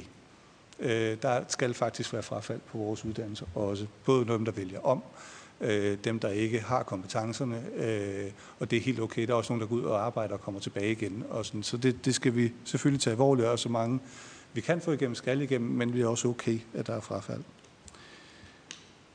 Det frafald, der så til gengæld, jeg synes, der er det mest problematiske, vi stadig oplever, når taler nationalt, det er, at vi stadig har nogen, der bliver færdige med deres grundforløb 2, men ikke kan få en uddannelsesaftale bagefter i en kommune. Og det synes jeg faktisk er en af de, steder, hvor der er et meget lavt hængende frugt i forhold til at få uddannet flere. Så tror jeg, jeg vil sige tak for ordet og sige, at øh, Danske Socioskoler stiller meget gerne op til andre øh, debatter og samtaler omkring, hvordan vi kan løse det her. Tak. Og det vil vi sige tusind tak for, og jeg er slet ikke i tvivl om, at det vil der være nogen, der vil gøre brug af. Så tusind tak for det tilbud. Øh, jeg vil sige, at Liselotte Blikst har øh, meldt sig på talerlisten med et spørgsmål til dig. Øh, Birgitte Vind fra Socialdemokraterne har logget sig på her online, og så har jeg også selv et opklarende spørgsmål. Men det er dig først, Liselotte. Værsgo. Jo, mange tak, og mange tak for gennemgangen. Nu er jeg selv øh, udlært øh, social- og sundhedsassistent, men jeg sidder også som øh, formand i en kommune, så du var inde på det her med, at øh, der var nogen øh, med anden etnisk oprindelse, der, der manglede noget. Og det vil sige, ja, der er faktisk mange, der søger ansættelse efter et endt uddannelsesforløb, som vi ikke kan ansætte, fordi de ikke kan sproget. Så der tænker jeg, hvad, hvad gør man på skolerne? Altså kan man virkelig få en uddannelse uden, øh, at man kan sproget til fulde? Fordi så har man jo faktisk gennemgået en uddannelse, men, men man kan ikke få et arbejde. Øh, og det undrer mig lidt over. Øh, du var selv inde på det med, at man mangler noget fagdans inden. Så hvad, hvad er jeres løsning, og hvad gør I for, at man, at man faktisk øh, kan sproget, øh, når det er, man kommer ud og skal søge et arbejde? Tak. Inden du svarer, så tager vi lige, det. nu er der flere her, der har meldt sig på talerlisten. Jeg frafalder, mit spørgsmål gik sådan set i, i samme øh, retning. Øh, hvordan kan man overhovedet få en uddannelse uden øh, at kunne tale dansk? Øh, og så er der to, der har meldt sig også med korte opklarende spørgsmål. Det er Karina Adspøl fra Dansk Folkeparti og Katarina Amisbøl fra Konservativ Folkeparti. Øh, Ah, Birgitte Vind har også meldt sig. Uh, uha, det griber om sig her. Jeg tænker, vi tager Birgitte Vind først, og så svarer du på Liselotte Birgitte Vinds, og så tager vi to bagefter. Så Birgitte, værsgo. Ja, tak for det. Øh, og ja, jeg er desværre lige logget ind, og så med far for at stille et fuldstændig tåbeligt spørgsmål i forhold til, at du har været inde på, så, så våger jeg alligevel pelsen. Øh, du, jeg nåede lige at høre dig sige det her med, at der ikke er et håndtag at dreje på, der er mange håndtag at dreje på. Og, og jeg er også meget optaget af det her med, hvordan vi får flere til at få op for, at det her det er bare en meget, meget vigtig øh, uddannelse i forhold til hele vores samfund og de opgaver, vi skal have løst fremadrettet. Øh, noget af det, jeg har hørt mange unge mennesker tale om, det er mulighederne for efteruddannelse. Øh, og det er måske ikke alle, der har mod på at at læse videre til sygeplejerske, men det kunne være, at, at øh, man kunne se sig selv måske tage andre opgraderinger over tid. Det var det ene spørgsmål, om det er noget, du vil kommentere på, om, om det er noget, man kunne forestille sig, akademiuddannelse, diplomuddannelse eller andet. Øh, og så vil jeg høre i forhold til, vi ved jo, at, at demens fylder mere og mere, øh, og at øh, ja, 80 procent af de ældre, for eksempel på plejecentrene har demens, og at det også stiller nogle krav til, til vores øh, personale. Det er mit indtryk op, at uddannelsen er blevet vældig opdateret de senere år, og man er meget godt med. Øh, men alligevel så hører vi jo øh, tit og ofte, øh, at, at der er behov for mere viden på det her område. Øh, Er der noget, kunne man forestille sig en specialisering, eller tænker du, at man er godt nok med på uddannelsen, som den ser ud i dag lige på demensområdet? Tak for det. Tak for det, Birgitte. Og bare lige til øh, sådan almindelig orientering. Vi er stadigvæk der, hvor det hedder korte, opklarende spørgsmål til indlæggene. Øh, og jeg tænker, Jeppe, nu får du øh, mulighed for at svare, og så øh, vil jeg bare sige, at jeg glæder mig rigtig meget til den debat, vi skal have, når vi har hørt det sidste indlæg. Men nu er ordet dit, og bagefter er der også to korte, opklarende spørgsmål til dig. Værsgo. Tak. Øh, og hvor er det dejligt med spørgelyst. Øh, Ja, nej, man kan ikke få en uddannelse, øh, hvor hvis ikke man kan tale dansk. Men jeg er også nødt til at sige, at der jo kan jo være stor forskel på, hvad man skal præstere i klasselokale, og, hvad man skal, altså, og de krav, der følger med det, og så det, man skal præstere ud på en arbejdsplads. Det er jo forskellige ting, man taler om. Det ene det er jo en lukket kontekst, det andet det kan jo gå i alle retninger. Derudover så kan man jo godt have en forholdsvis god forståelse af dansk, og også måske gebærde sig skriftligt på dansk, uden nødvendigvis at være særlig tydelig i sit sprog. Og det er en af udfordringerne, for man kan godt have en meget, meget kraftig accent, øh, selvom man egentlig godt forstår dansk. Så, så nej, man kommer ikke igennem uddannelsen, fordi man skal leve op til de samme faglige krav. Men der er altså forskel på at være født og opvokset i landet og kommet hertil. Nogle gør det jo på meget få år, at man kommer til landet, til man står og er færdiguddannet. Øh, efteruddannelsesdelen vi er både, der findes jo både akademiuddannelser og diplomuddannelser, vi kan gå videre på, øh, og et stort AMU-system også, øh, som, som bliver brugt flittigt, eller i hvert fald lige indtil corona ramte, der har det nok lige lidt, lidt øh, kuldsejling, men den skal nok komme op igen. Men jeg vil gerne koble den sammen med demens, og der er jo lavet nogle store indsatser i forhold til demens. Men, men som jeg også startede at sige, så vidt jeg husker, så er der par, omkring 100.000, der arbejder derude i sektoren, og vi uddanner måske 3-5 nye om året lige nu. Øh, og, og jo, vi har fået opgraderet uddannelserne, men det går langsomt, før man har fået en hel sektor med på 100.000 medarbejdere.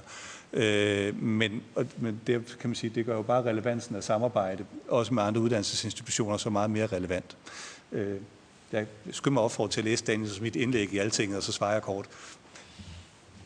Tak for det. De næste to, der har bedt om ordet til et kort opklarende spørgsmål, det er Karina Adsbøl fra Dansk Folkeparti og Katarina Amisbøl fra det Konservative Folkeparti. Karina først, værsgo.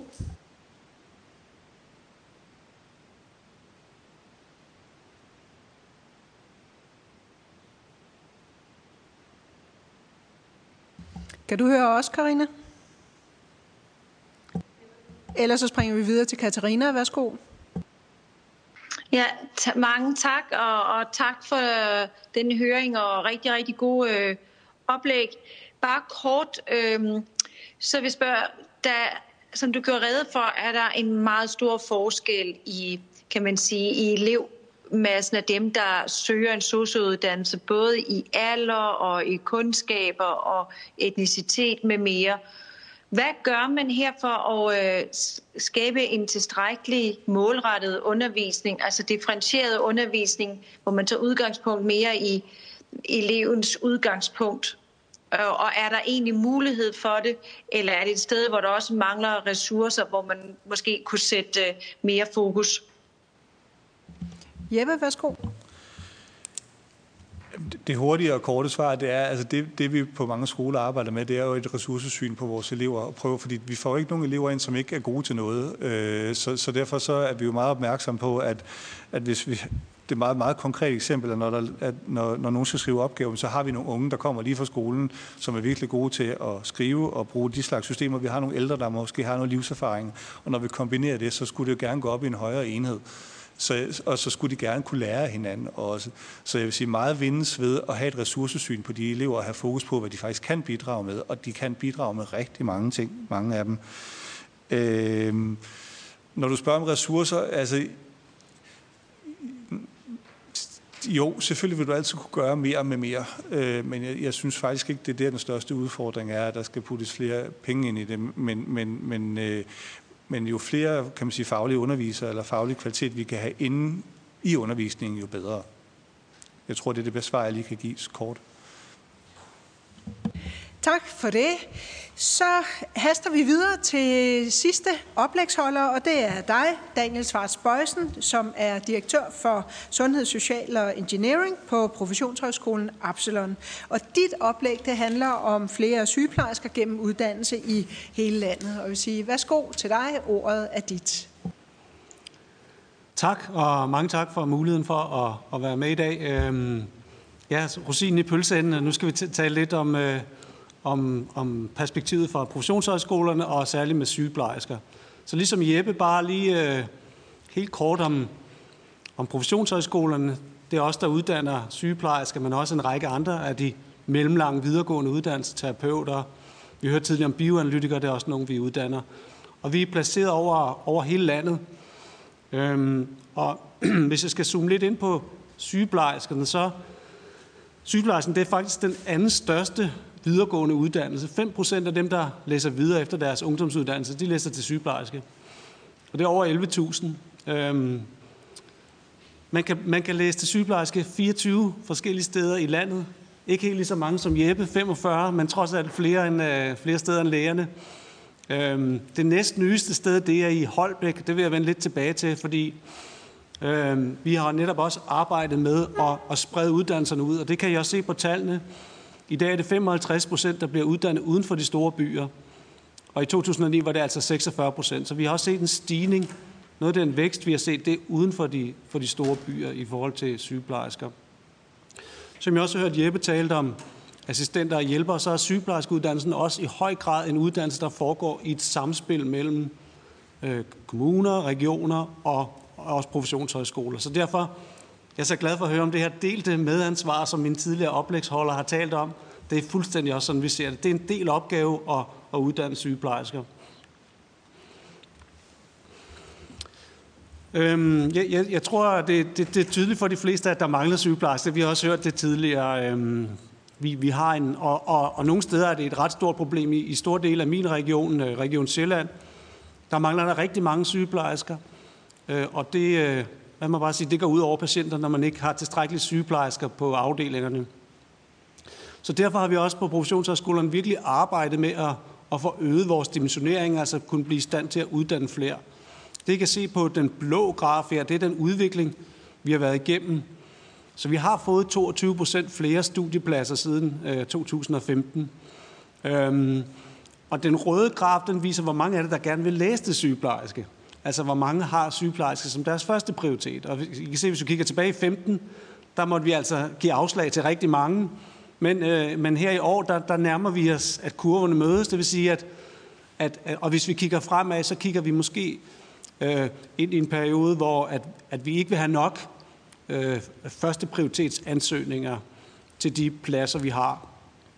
Og en af vores udfordringer, det er, at det primært er kvinder, der, der, der søger ind på sygeplejerskeuddannelsen. Det er kun 6 procent mænd. Øhm, og det synes vi jo er ærgerligt, fordi, øh, både fordi vi jo i høj grad har brug for flere sygeplejersker, men også fordi, at, at, at vi kan se, at det faktisk også gør noget godt, at, at det bliver nogle mere øh, blandet både hold, mens man læser, men jo også ude på arbejdspladserne. Så det er en af de udfordringer, jeg vil, jeg vil vende tilbage til. Så vi, vi optager flere på vores uddannelser, det skal jo så også gerne føre til, at der kommer flere sygeplejersker ud.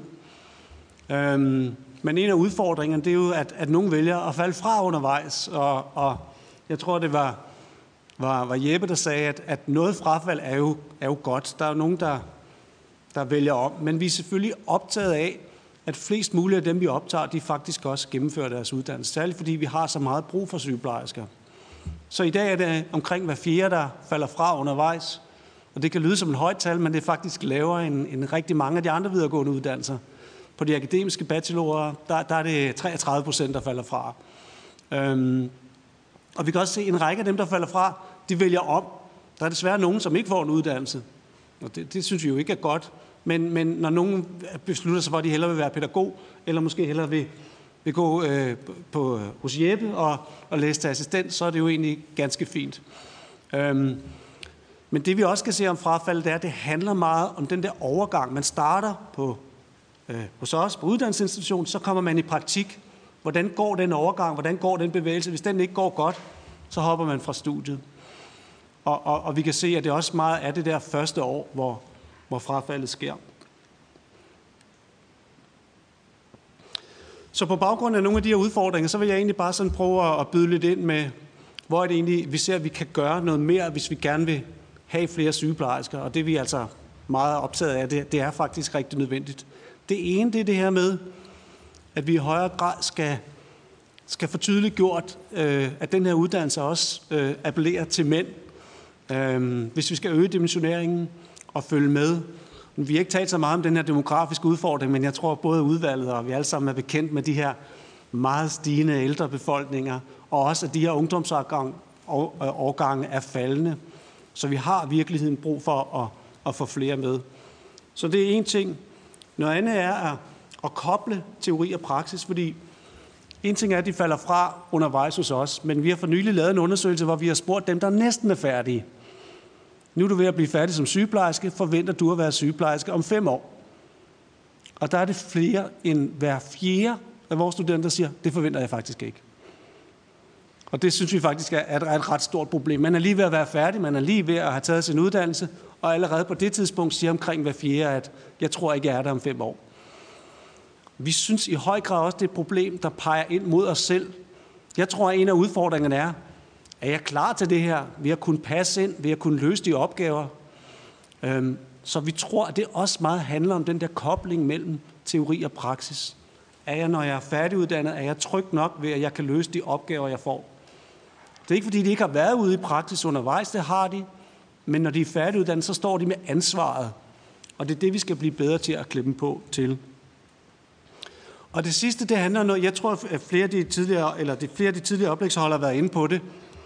Det her omkring øhm, læringsmiljøet, praktikoplevelsen. Det der med, at man undervejs tager sin opgave på sig, også som kommune, sygehus, region, at man er meduddanner. Vi har nogle rigtig stærke eksempler i dag på nogen, der virkelig har taget den her opgave på sig.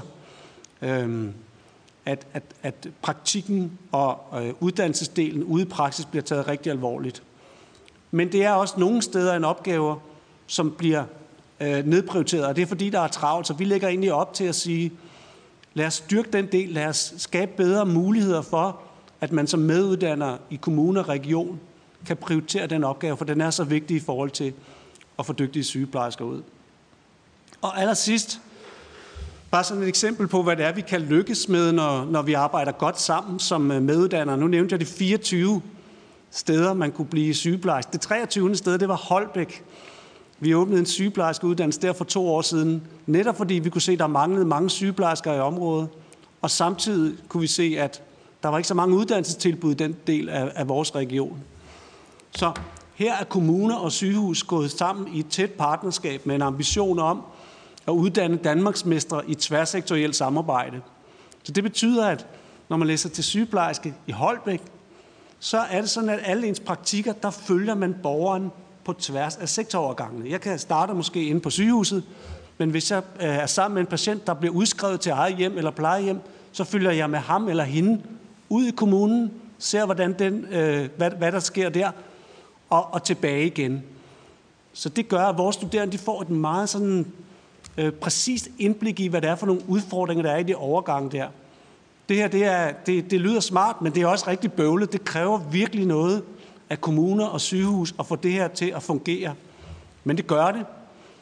Og, og det gør så til gengæld også, at, at vi uddanner nogen, som øh, i hvert fald ud fra de forløbige tal, får, får en, en bedre uddannelse, altså både med højere kvalitet, men også at de i højere grad bliver på uddannelsen.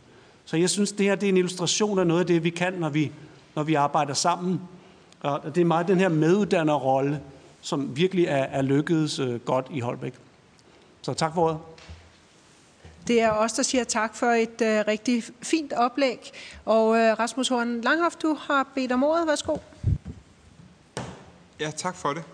Øh, det, det er jo rigtig spændende tanker i forhold til det her med at øh, koble en, i det her tilfælde, sygeplejerskeuddannelsen i Holbæk med øh, Holbæk sygehus. Øh, også altså for at undgå praksischok, sådan så når de sygeplejersker så kommer ud, at de ikke skal øh, knække nakken øh, øh, lige efter de, de er blevet uddannet. Øh, ja, først spørgsmål, er det, er det en meget, meget speciel ting for, for, for jeres, altså for uddannelsen i Holbæk, eller, er det en, eller ser man det andre steder i landet? Er der et eller andet, man kan lade sig inspirere af rundt omkring? Øh, nu ved jeg, at Holbæk er jo så en, ja, det er jo sådan en forholdsvis ny uddannelse, øh, som jo så også udspringer af, at altså det er jo så en uddannelse i Roskilde, men så har lavet en, hvad kan man sige, en satellitafdeling af i, i, i Holbæk, som man sådan ligesom så har fået lov til at vokse øh, sådan hen over årene til flere og flere. Ikke? Øh, så, så det er jo en meget i virkeligheden smart måde at starte noget decentralt op, uden at have for mange administrationsomkostninger forbundet med det. Ikke? Øh, nå, det var det ene spørgsmål. Det andet spørgsmål, det læner sig lidt op af det, vi snakker om før i forhold til, hvor ender... Øh, altså det, der er interessant, hvis man skal have den geografiske effekt af, at uddannelserne ikke kun skal ligge i de største byer, så skal vi jo både sikre, som vi var inde på før i forhold til lægeuddannelsen, at, eller i hvert fald, altså for at det giver mening, at folk bliver, eller i hvert fald en vis del bliver i, i lokalområdet efter de uddannede. Det har vi jo en forventning om, at, at de gør, for det, det viser al forskning. Men, men det, der måske er lige så interessant, det er, at dem, der tager uddannelsen, er lokale. Øh, eller at det gerne skulle have en effekt. Og, og det område, vi ser med det så Lejre, Kalamborg, Odshed, Holbæk i det her konkrete tilfælde, de kommuner, der ligesom stempler ind i det, gør de selvfølgelig, fordi de har en dagsorden i, ikke bare, at der kommer sygeplejersker til området, men de har også en interesse i, i et, på nogle områder, i hvert fald nogle af kommuner, lidt uddannelsesfattige kommuner, at der rent faktisk er et tilbud øh, til de unge. Så kan du sige noget om, dem, der så tager den uddannelse, øh, kommer de så fra de øh, kommuner, øh, og er jeres vurdering, at det var nogen, som, hvis ikke den uddannelse havde været der, så havde vi ikke bare mange sygeplejersker, men så havde, så havde dem, der tog sygeplejerskeuddannelsen, de havde måske slet ikke taget en uddannelse. Tak til dig, Rasmus, og du får lov at svare, Daniel. Værsgo.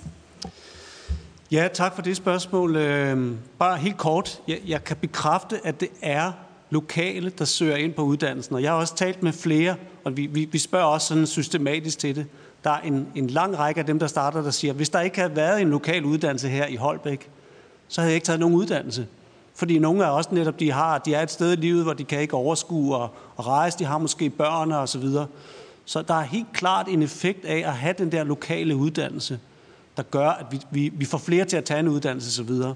Og det, det er rigtigt, det er også det, kommunerne er gået ind i det her med. Det er den der ambition om, at de også netop vil gerne have flere uddannelsestilbud.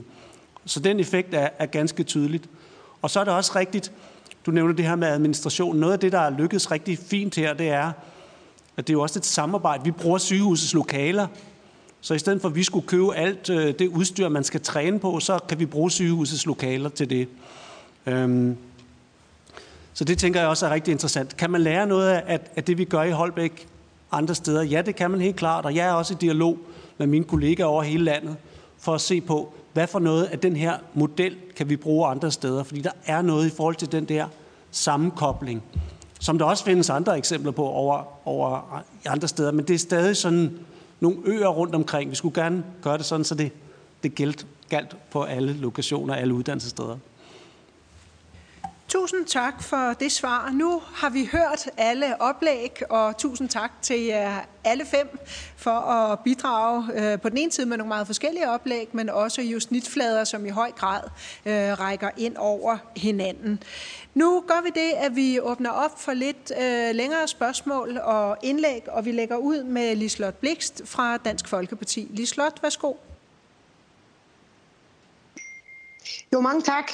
Og øh, jeg vil godt spørge lidt mere ind til, altså jeg, nu var det selvfølgelig også bare uddybende spørgsmål i forhold til social- og sundhedsuddannelsen. Men jeg synes jo ikke, det er godt nok, hvis vi faktisk har nogen, der har taget en erhvervsuddannelse, og faktisk ikke kan komme ud på arbejdsmarkedet. Øh, så, så, jeg, så jeg kan godt have lidt uddybende svar på, hvad kan vi gøre? Man kan jo ikke sige, at det er, er nemmere at sidde øh, ved et øh, skrivebord og lære dans. Selvfølgelig er det det.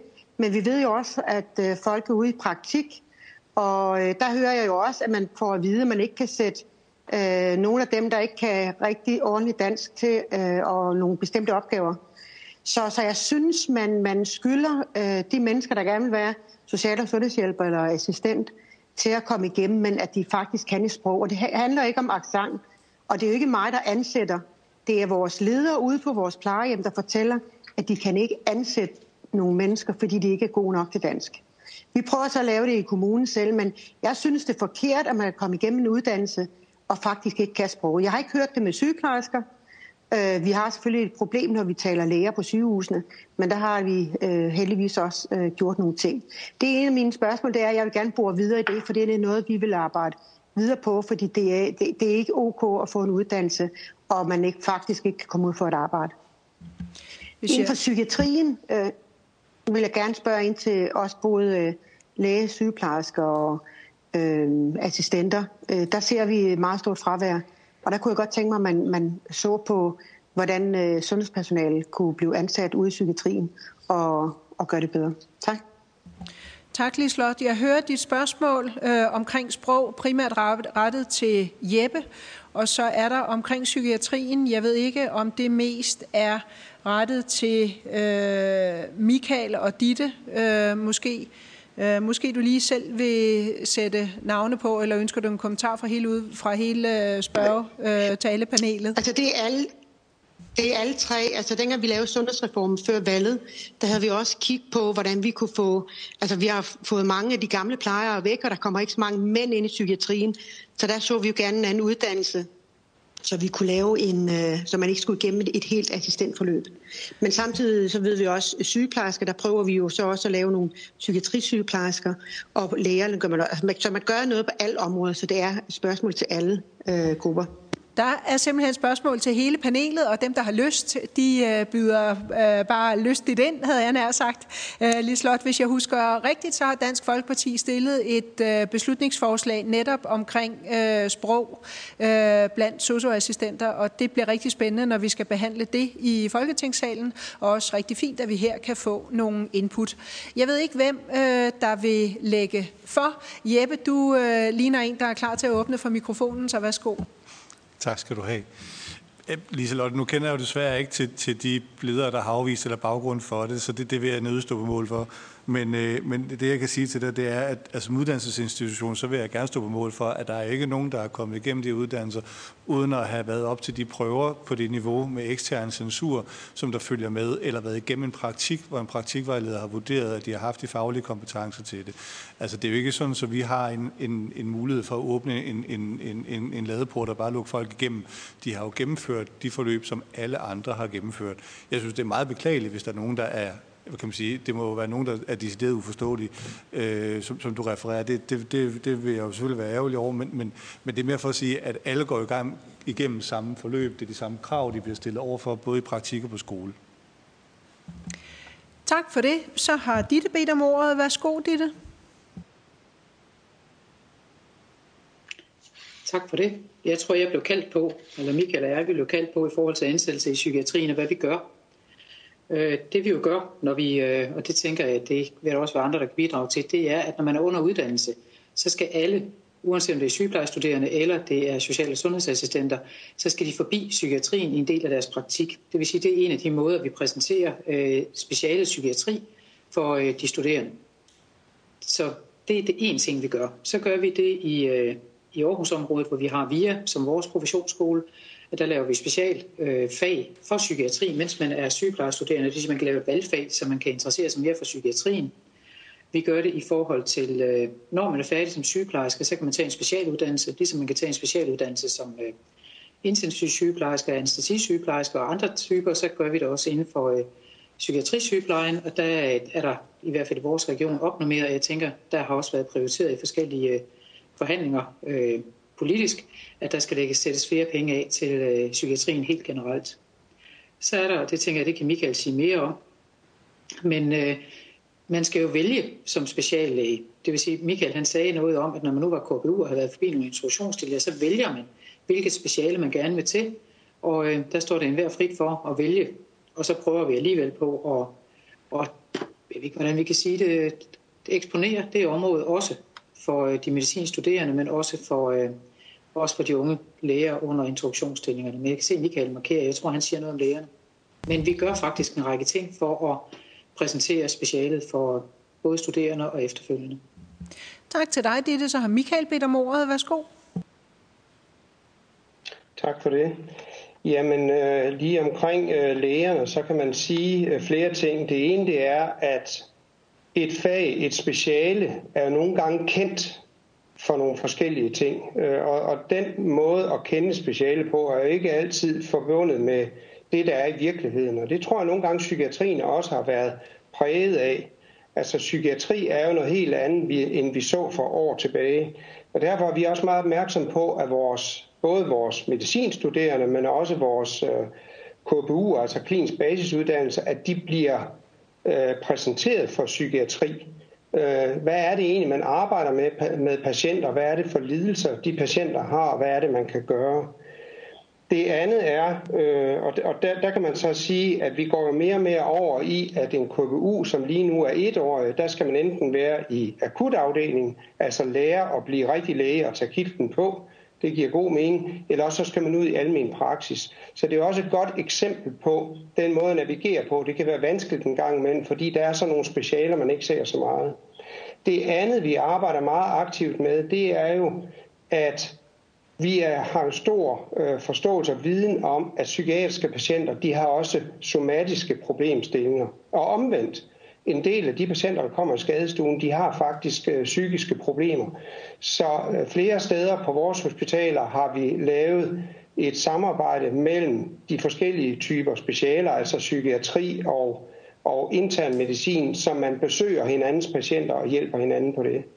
Men det er klart, at det betyder noget i forhold til at se, hvad specialet og faget egentlig består af. Og der har vi en opgave at arbejde med. Tak for det så er der ikke flere, der har meldt sig til at svare på Lislots øh, spørgsmål, så nu vil jeg tillade mig selv at stille et par spørgsmål. Øh, det første, det handler om øh, autorisation af sociohjælpere. Det er jo en øh, diskussion, øh, hvad skal man sige, der er poppet op i forbindelse med det her fornyede fokus, som der er på hele ældreområdet. Og øh, jeg er lidt nysgerrig på, øh, både Jeppe, hvad du tænker, set fra din stol, i forhold til at autorisere sociohjælpere. Vi har jo autoriseret socioassistenter, sygeplejersker og læger og fysioterapeuter og alle mulige andre faggrupper, som også er ude på plejehjemmene, men hjælperne er ikke øh, autoriseret. Øh, vil det være øh, en farbar vej at gå? øh, også i forhold til måske fastholdelse af karrierevej. Jeg ved det ikke, jeg spørger her helt åben, og jeg vil egentlig gerne spørge dig, Lisbeth, øh, om det samme. Øh, du har jo, hvad skal man sige, bred viden omkring, øh, hvad sker der i kommunerne. Vil det være en gevinst både for jer og for borgerne, øh, hvis, øh, hvis man går ned af den sti, der hedder, at sociohjælpere skal også autoriseres? Det er det ene øh, spørgsmål. Så har jeg et spørgsmål til dig, Jeppe. Øh, nej, undskyld, øh, til dig, Daniel, som går går på, øh, på det faktum, at du siger, at de fleste sygeplejersker, der står lige for at være færdige med at være færdiguddannet, de kan ikke se sig selv i jobbet om fem år. Altså, hvad er forklaringen? Jeg kan måske, hvad skal man sige, relatere lidt i forhold til, øh, til socio-segmentet, at der, der kan være noget at arbejde med i forhold til karriereveje, som ligesom gør, at man tænker, det, det er måske ikke der, jeg er om fem eller ti år. Men i forhold til sygeplejersker, der vil jeg sige, der overrasker det mig noget, øh, at, øh, at man ikke ser sig selv i, i jobbet fem år efter. Hvad er forklaringen på det? Så er der flere af jer, som har nævnt øh, arbejdsmiljø, altså et, et godt arbejdsmiljø som en, øh, som en skrue, man kan skrue på i forhold til fastholdelse. Det har Ditte nævnt, det har Michael nævnt, og det har Lisbeth også nævnt. Og jeg tænker sådan lidt godt arbejdsmiljø. Altså, hvad, hvad mangler I fra Christiansborg, for at arbejdsmiljøet ude hos jer lokalt kan blive styrket? Så det var øh, lidt spørgsmål til jer alle sammen, men med, øh, hvad skal man sige, men med forskellige fortegn. Og jeg ved ikke, hvem der, øh, hvem der har lyst til at lægge for. Det har Daniel. Værsgo. Tak, og det var i forhold til det her med Hvordan kan det være, at øh, lidt over hver fjerde siger, at jeg, jeg kan ikke se mig selv i jobbet om fem år? Og, og øh, det, det, det er sådan en større spørgeskemaundersøgelse, så det er jo sådan lidt et gæt på, hvad, hvad der egentlig ligger bag. Men øh, jeg, jeg har drøftet det meget med mine kollegaer, også på de andre professionshøjskoler. Vi, vi tror, en del af det, det er det der praksischok. Altså det er den der frygten for at komme ud og have det fulde ansvar, og er jeg nu klar til det? Kan jeg, kan jeg klare jobbet? Øh, jeg har selvfølgelig været ude i praktik og så videre, men når jeg er nu færdig, og jeg skal have min første aften- eller nattevagt, øh, hvad nu hvis der sker noget, er jeg klar til det? Så, så, så vi, vi tror i høj grad, at, at det er noget af det, der vi skal tage hånd om, og noget af det, det er det, der med, med et engelsk ord hedder onboarding, altså hvordan at vi sikrer det der første forløb. Nu hørte vi Michael nævne det her KBU, altså som læge, der har man jo et år, øh, inden man er færdig, hvor man er som uddannelseslæge. Det har man jo ikke som sygeplejerske, når man er færdig hos os. Så der, og selvfølgelig har man både i kommuner og, og, og på sygehuset noget opstart, men ikke, slet ikke så formaliseret, som det er på lægeområdet. Så en af de ting, som vi har været med, eller har foreslået, det er, at vi i højere grad også skal etablere sådan nogle turnusstillinger, hvor man starter op som sygeplejerske, lidt mere øh, pakket ind, og på den måde får en bedre indføring i faget. Og, og mit klare bud er, laver vi så noget, så vil vi også se, at den andel, der, der bliver i faget, vil blive væsentligt større, end den er i dag. Tak for det. Så tror jeg, at vi tager øh, bordet rundt her i lokalet, og så bagefter så øh, øh, langer vi ud, eller rækker vi ud til både øh, de der Michael, som er med online. Men dig først, Jeppe. Værsgo. Tak skal du have. Øh, jeg tillader mig så lige at træde ind på, på, på Daniels banehalvdel et øjeblik i forhold til det her øh, med, med vandring fra fagene. Jeg tror altså også, vi er nødt til at, at erkende, at vi måske har en anden type unge i dag, end vi havde for 20 år siden. Altså, nu har vi i mange år talt om livslang læring. Måske har vi faktisk bare en generation, der har taget det til sig. Altså, der er også, vi kan, det er altid spændende at spørge ind i et rum, hvor mange af os, der laver det, vi er uddannet til. Øh, jeg tror ikke, vi skal nødvendigvis have forventninger om, at folk de bliver i 20, 30, 40 år i samme fag, men måske mere tænke i et samfund, hvor, hvor folk vandrer lidt og skifter områder også, tror jeg også, man skal tage med ind i det. Øh, I forhold til arbejdsmiljødelen, så, så vil jeg gerne, altså, og det, og det er jo selvfølgelig en, en svær størrelse, men jeg tror, at, at at de ærgerlige historier, der har været om arbejdsmiljøet, også i, i den offentlige sektor, både, både for vores fag og på andre fag, øh, og for, også for fagbevægelsen, altså det er der ikke noget, der, øh, der skubber til unge ind i faget. Så derfor tænker jeg, når vi snakker om god arbejdsmiljø, så, så øh, jeg tænker faktisk, det er en generel ting, man skal gå ind og snakke om, sige, hvad er det for noget? Jeg tror, man skal gå i dialog både med fagbevægelsen og med, hvad hedder det, også måske med uddannelsesinstitutionerne, dem der ude i praksis, sige, hvad, hvad er det, der vil gøre, at vi begynder at tale om det? Fordi jeg tror, man, jeg har i hvert fald hørt på mange inden for velfærdssektoren, der også bevæger sig, at vi skal tale det op.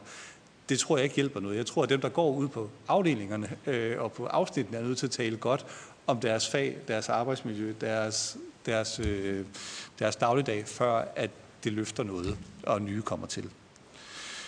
I forhold til autorisationen, øh, så vil jeg sige, det, det synes jeg som udgangspunkt er en god idé, og det gør jeg muligvis med, med lidt om, omvendt foretegn, at lige nu, der synes jeg mere, det virker som en eksklusion. At du har øh, 10 forskellige fag inden for sundhedssektoren, der har en autorisation, og så har du en, som du ikke giver det til. Øh, af hvad grund, det ved jeg ikke. Øh, om det er hierarkisk uddannelsestænkning, eller øh, det, det skal jeg egentlig ikke. Men jeg synes, det vil være en anerkendelse af de mennesker, der faktisk løfter en kæmpe stor opgave.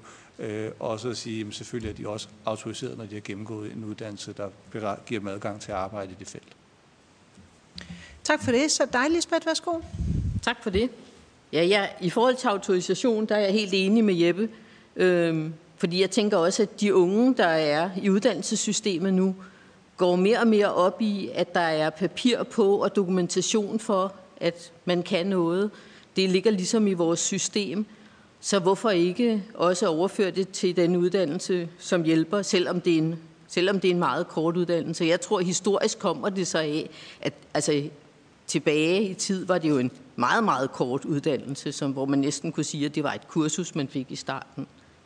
Så øh, det synes jeg godt, at man kunne arbejde videre med politisk. Øhm, på dit spørgsmål, om der var andre ting, som man kunne gøre øh, fra Christiansborg, så tænker jeg, jo mere man skruer op for antallet af sygeplejersker, der skal uddannes, jo større pres kommer der på praktikken. Og ude i, ude i kommunerne er det, det er begrænset, hvor, altså man, det er begrænset, hvor mange folk, hvor mange studerende man kan stå, have stående rundt omkring fru Jensen hjemme i hendes hjem, mens hun bliver skiftet. Fordi der er også noget etik øh, i den situation.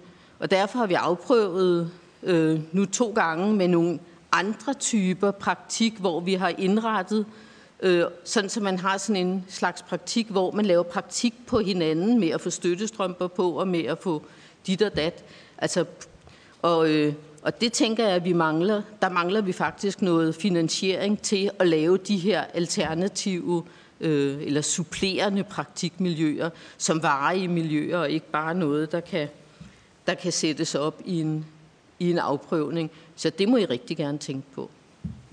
Tak for det. Det var i hvert fald også et konkret forslag. Så rækker vi ud til jer, der er med online, og jeg tror, jeg vil tillade mig at sige damerne først og give ordet til dig, Ditte. Værsgo. Tak for det. Jeg vil lige vende tilbage til det omkring psykiatrien, hvad vi har gjort. Øh, jeg glemte at nævne, at vi har uddannet specialpsykologer. Inden for de seneste år har vi øh, lavet en uddannelse for specialpsykologer inden for psykiatri, sådan at de kan gå ind og til varetage nogle af de opgaver, som speciallægerne inden for psykiatrien skal gøre. Det var lige en øh, parentes. Vi gør også noget andet, end det vi traditionelt har gjort, altså tænker lidt anderledes.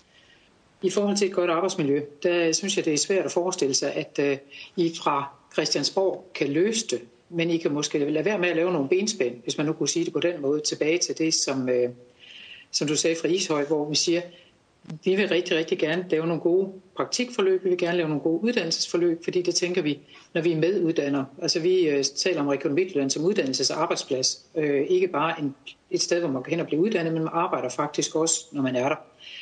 Øh, det vi kan se som udfordring, det er, at jo flere opgaver vi skal løse, jo hurtigere vi skal gøre det, jo mere presser vi vores arbejdsmiljø. Men vi kan også se, at vi har afdelinger, der har faktisk har et rigtig fint arbejdsmiljø. Michael nævnte noget om, at vi også skal huske at fortælle de gode historier om, hvad det er, vi kan. Vi kan faktisk rigtig, rigtig, rigtig mange ting for rigtig mange syge borgere, og vi har rigtig mange gode forløb, men det er som om, vi kommer til at tale mest om det, vi ikke kan, frem for alt det gode, vi gør hver eneste dag. De øh, medarbejdere, vi har ansat, de har valgt deres fag, fordi det var et fag med mening, øh, som en af de andre sagde tidligere, og så skal vi blive ved med at hjælpe til, at der faktisk stadigvæk kan ses meningen i faget. Det vil sige, at man går på arbejde og står op hver eneste morgen, arbejder 24-7, 365, fordi man gerne vil gøre noget for, for andre mennesker. Og hvis vi ikke hjælpes ad med at få fortalt og anerkendt den del af fortællingen, så tror jeg, at vi øh, kommer til at opleve, at der er nogen, der måske lige et øjeblik mister meningen og glæden, og dermed påvirker det deres arbejdsmiljø. Øh, det var den ene ting, jeg tænkte. Den anden ting, jeg tænkte, det er, når vi taler om øh, overgange, så øh, taler vi om den første praktik og det første klinikophold som det første gyldne øjeblik, hvor man går ind og møder sit fag. Så onboarding, når man er uddannet, det, det er en opgave. Men en anden opgave, det er at lægge fokus på overgangen imellem praktik og skole og tilbage igen. Hele tiden at have den vekselvirkning, fordi det er en vekseluddannelse. Men det er forskellige principper, man skal lægge ind for at have perspektiv på i forhold til sin, øh, til sin læring. Man taler om, at øh, en del af det, når vi er i praktikken, det er også mesterlærer. Det vil sige, at vi skal have nogle gode eksempler, øh, og de gode eksempler, de skulle gerne trives. Hvis jeg så må få et ønske, så er det, når vi lægger penge til skolerne, i forhold til, at nu eksempelvis de 1000 nye sygeplejersker, vi skal finde, så bliver der lagt en række, række penge til, hvad skolerne kan gøre. Så kunne vi godt ønske os, os som har en stor del af uddannelsen, nemlig hele den kliniske uddannelse, at der så også bliver lagt midler til den del af opgaven, vi skal løse. Skal vi have flere vejledere, så skal vi også uddanne dem, og vi skal også aflønne dem. Og det er som om, den del er der en lidt mindre fokus på. Så det, øh, det kunne jeg godt ønske mig på, øh, på regionernes vegne og også på kommunernes vegne. Tak for at i talsætte øh, den problemstilling. Også den vender jeg tilbage til lige om et øjeblik. Men nu er det Michael, der skal have ordet først. Værsgo. Tak for det. Jamen øh, nok lidt i forlængelse af det, det siger, at øh, det er rigtig vigtigt at sikre tid til uddannelsesopgaven. Øh, det at kunne være en god rollemodel i forhold til den øh, sygeplejestuderende derude, eller den øh, lægestuderende derude, det betyder altså noget i forhold til, at man kan sikre et, et, et trygt og sikkert miljø, således at man kan lære noget. Så det at sikre tid til uddannelsesopgaven er rigtig vigtigt. Så blev det nævnt før, at læger kommer ud i KBU, og, og, og øh, sygeplejersker kommer direkte ud i klinik. Jeg tror, hvis man spørger begge grupper, det ved vi, så opfatter de det lige tungt om man tager øh, sygeplejerskekitlen på eller lægekitlen på, så det at gå fra at være studerende til at tage et ansvar på sig, det betyder rigtig meget.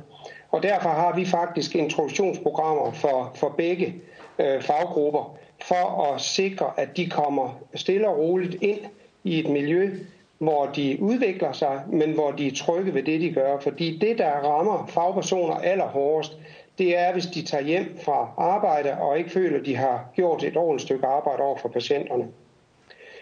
Øh, og øh, så kan man sige, at så skulle vi uddanne dem noget bedre og mandstikke dem øh, bedre op. Men der ser vi jo selvfølgelig også, som Ditte siger, ind i nogle meget skarpe normeringer på hospitalerne. Vi har uddannere rundt omkring, men i takt med, at uddannelsesopgaven vokser, så er der også behov for at se på den del af det, hvis jeg måtte ønske noget. Tak for det. Så øh, vil jeg lige gøre opmærksom på til jer, der er med øh, online af Lisbeth Lind, som blev nødt til at gå lidt tidligere, så hun er lige listet ud af døren. Det er blot, så der ikke er nogen, der rækker eller stiller spørgsmål i den retning. Den næste, der har bedt om ordet, det er Katarina Amnesbøl fra Konservativ Folkeparti. Katarina, værsgo. Mange tak for det. Øh, jeg vil gerne lige øh, spørge ind til øh, sygeplejerskerne og det som også blev spurgt til tidligere omkring, man ikke bliver i erhvervet.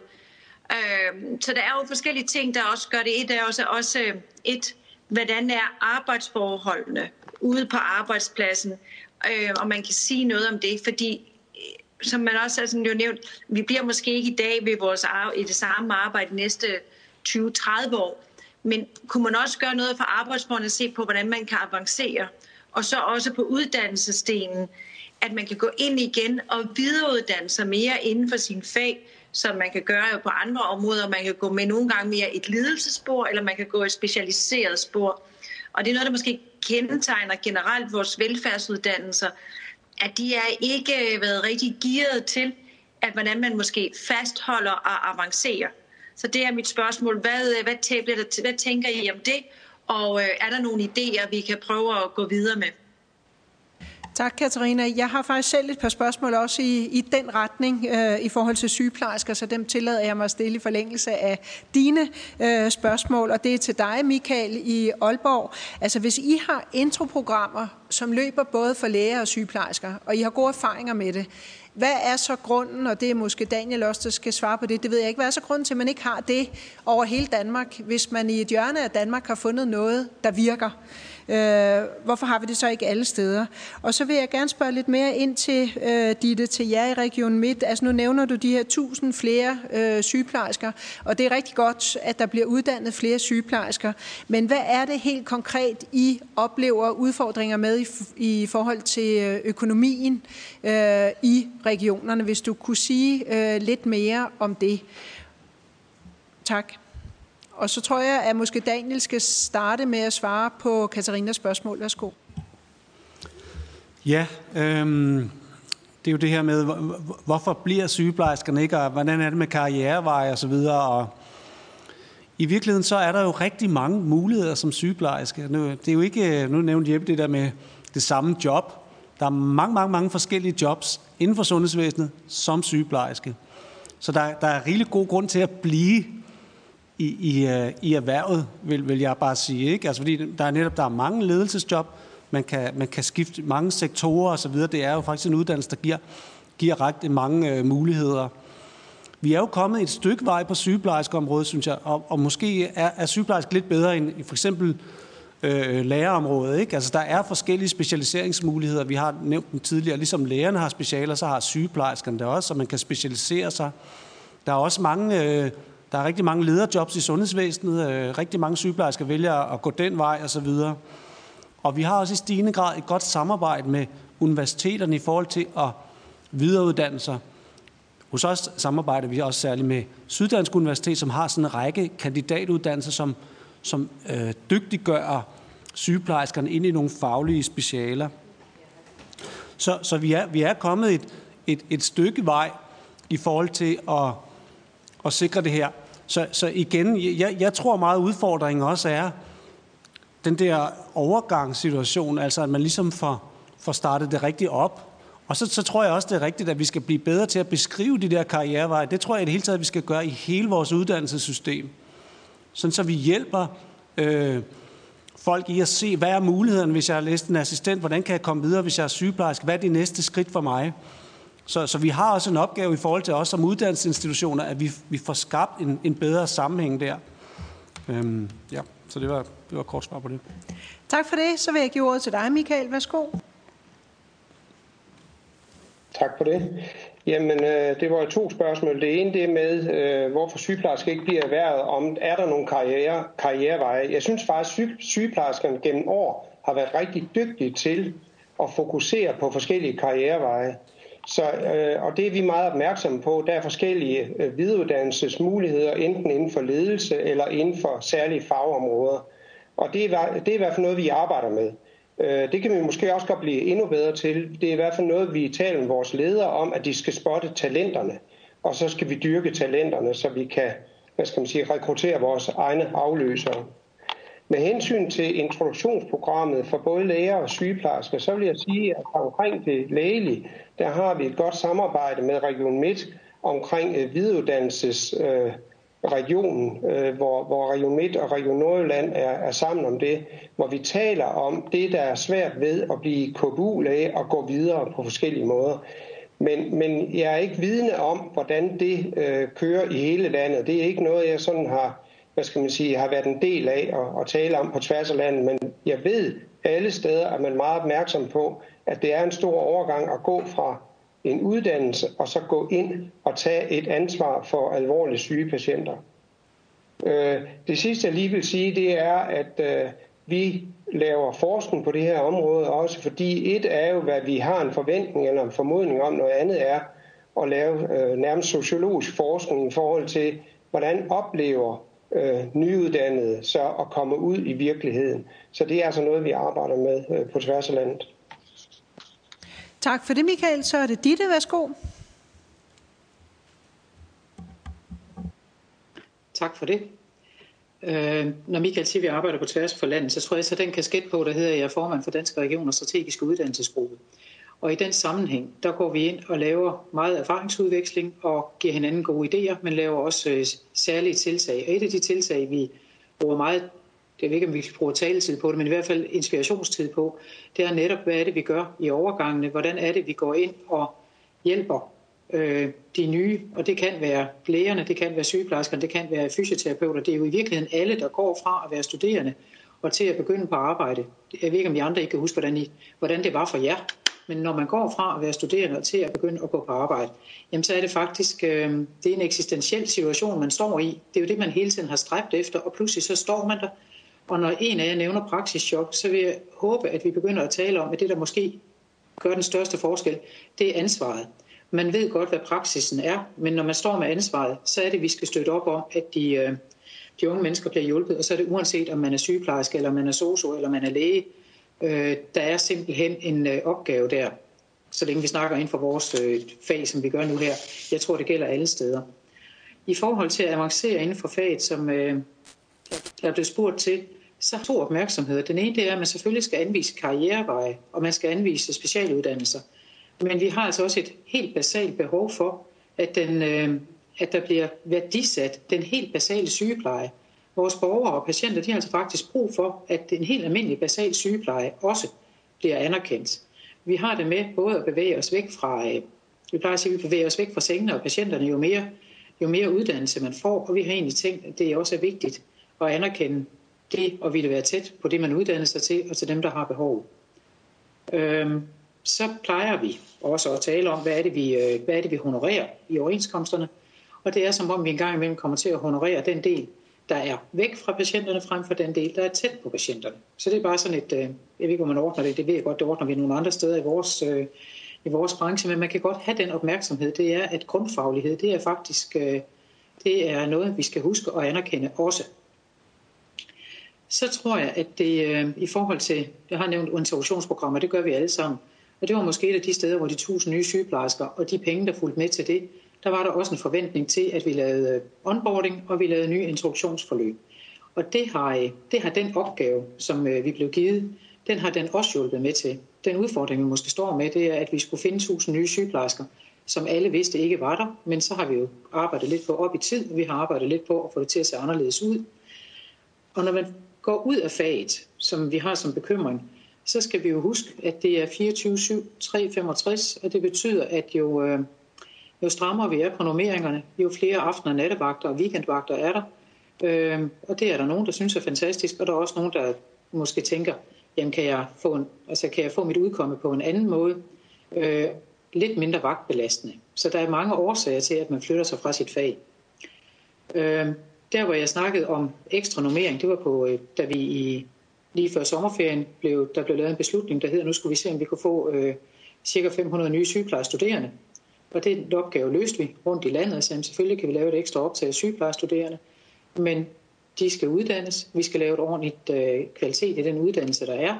Og det var der, jeg appellerede til, at når man lagde penge den ene vej, så kunne det være, at man også skulle se, om man skulle øh, lave, altså lægge, sætte penge af til det, vi skal gøre i, øh, i praksis for at kunne udvikle nogle ting i det område. Jeg tror, det var nogenlunde det, vi spurgte om. Det var fornemt, Ditte. Tusind tak for det. Og øh, det bliver dig, der får lov at lukke ledet her i dag, og man så må sige, vi er nået til vejs ende i dagens program. Vi har fået rigtig gode informationer, og vi har også fået synspunkter frem. Og øh, alle de her vigtige input, som I nu er kommet med, den vil både jeg og de øvrige udvalgsmedlemmer tage med i vores videre arbejde.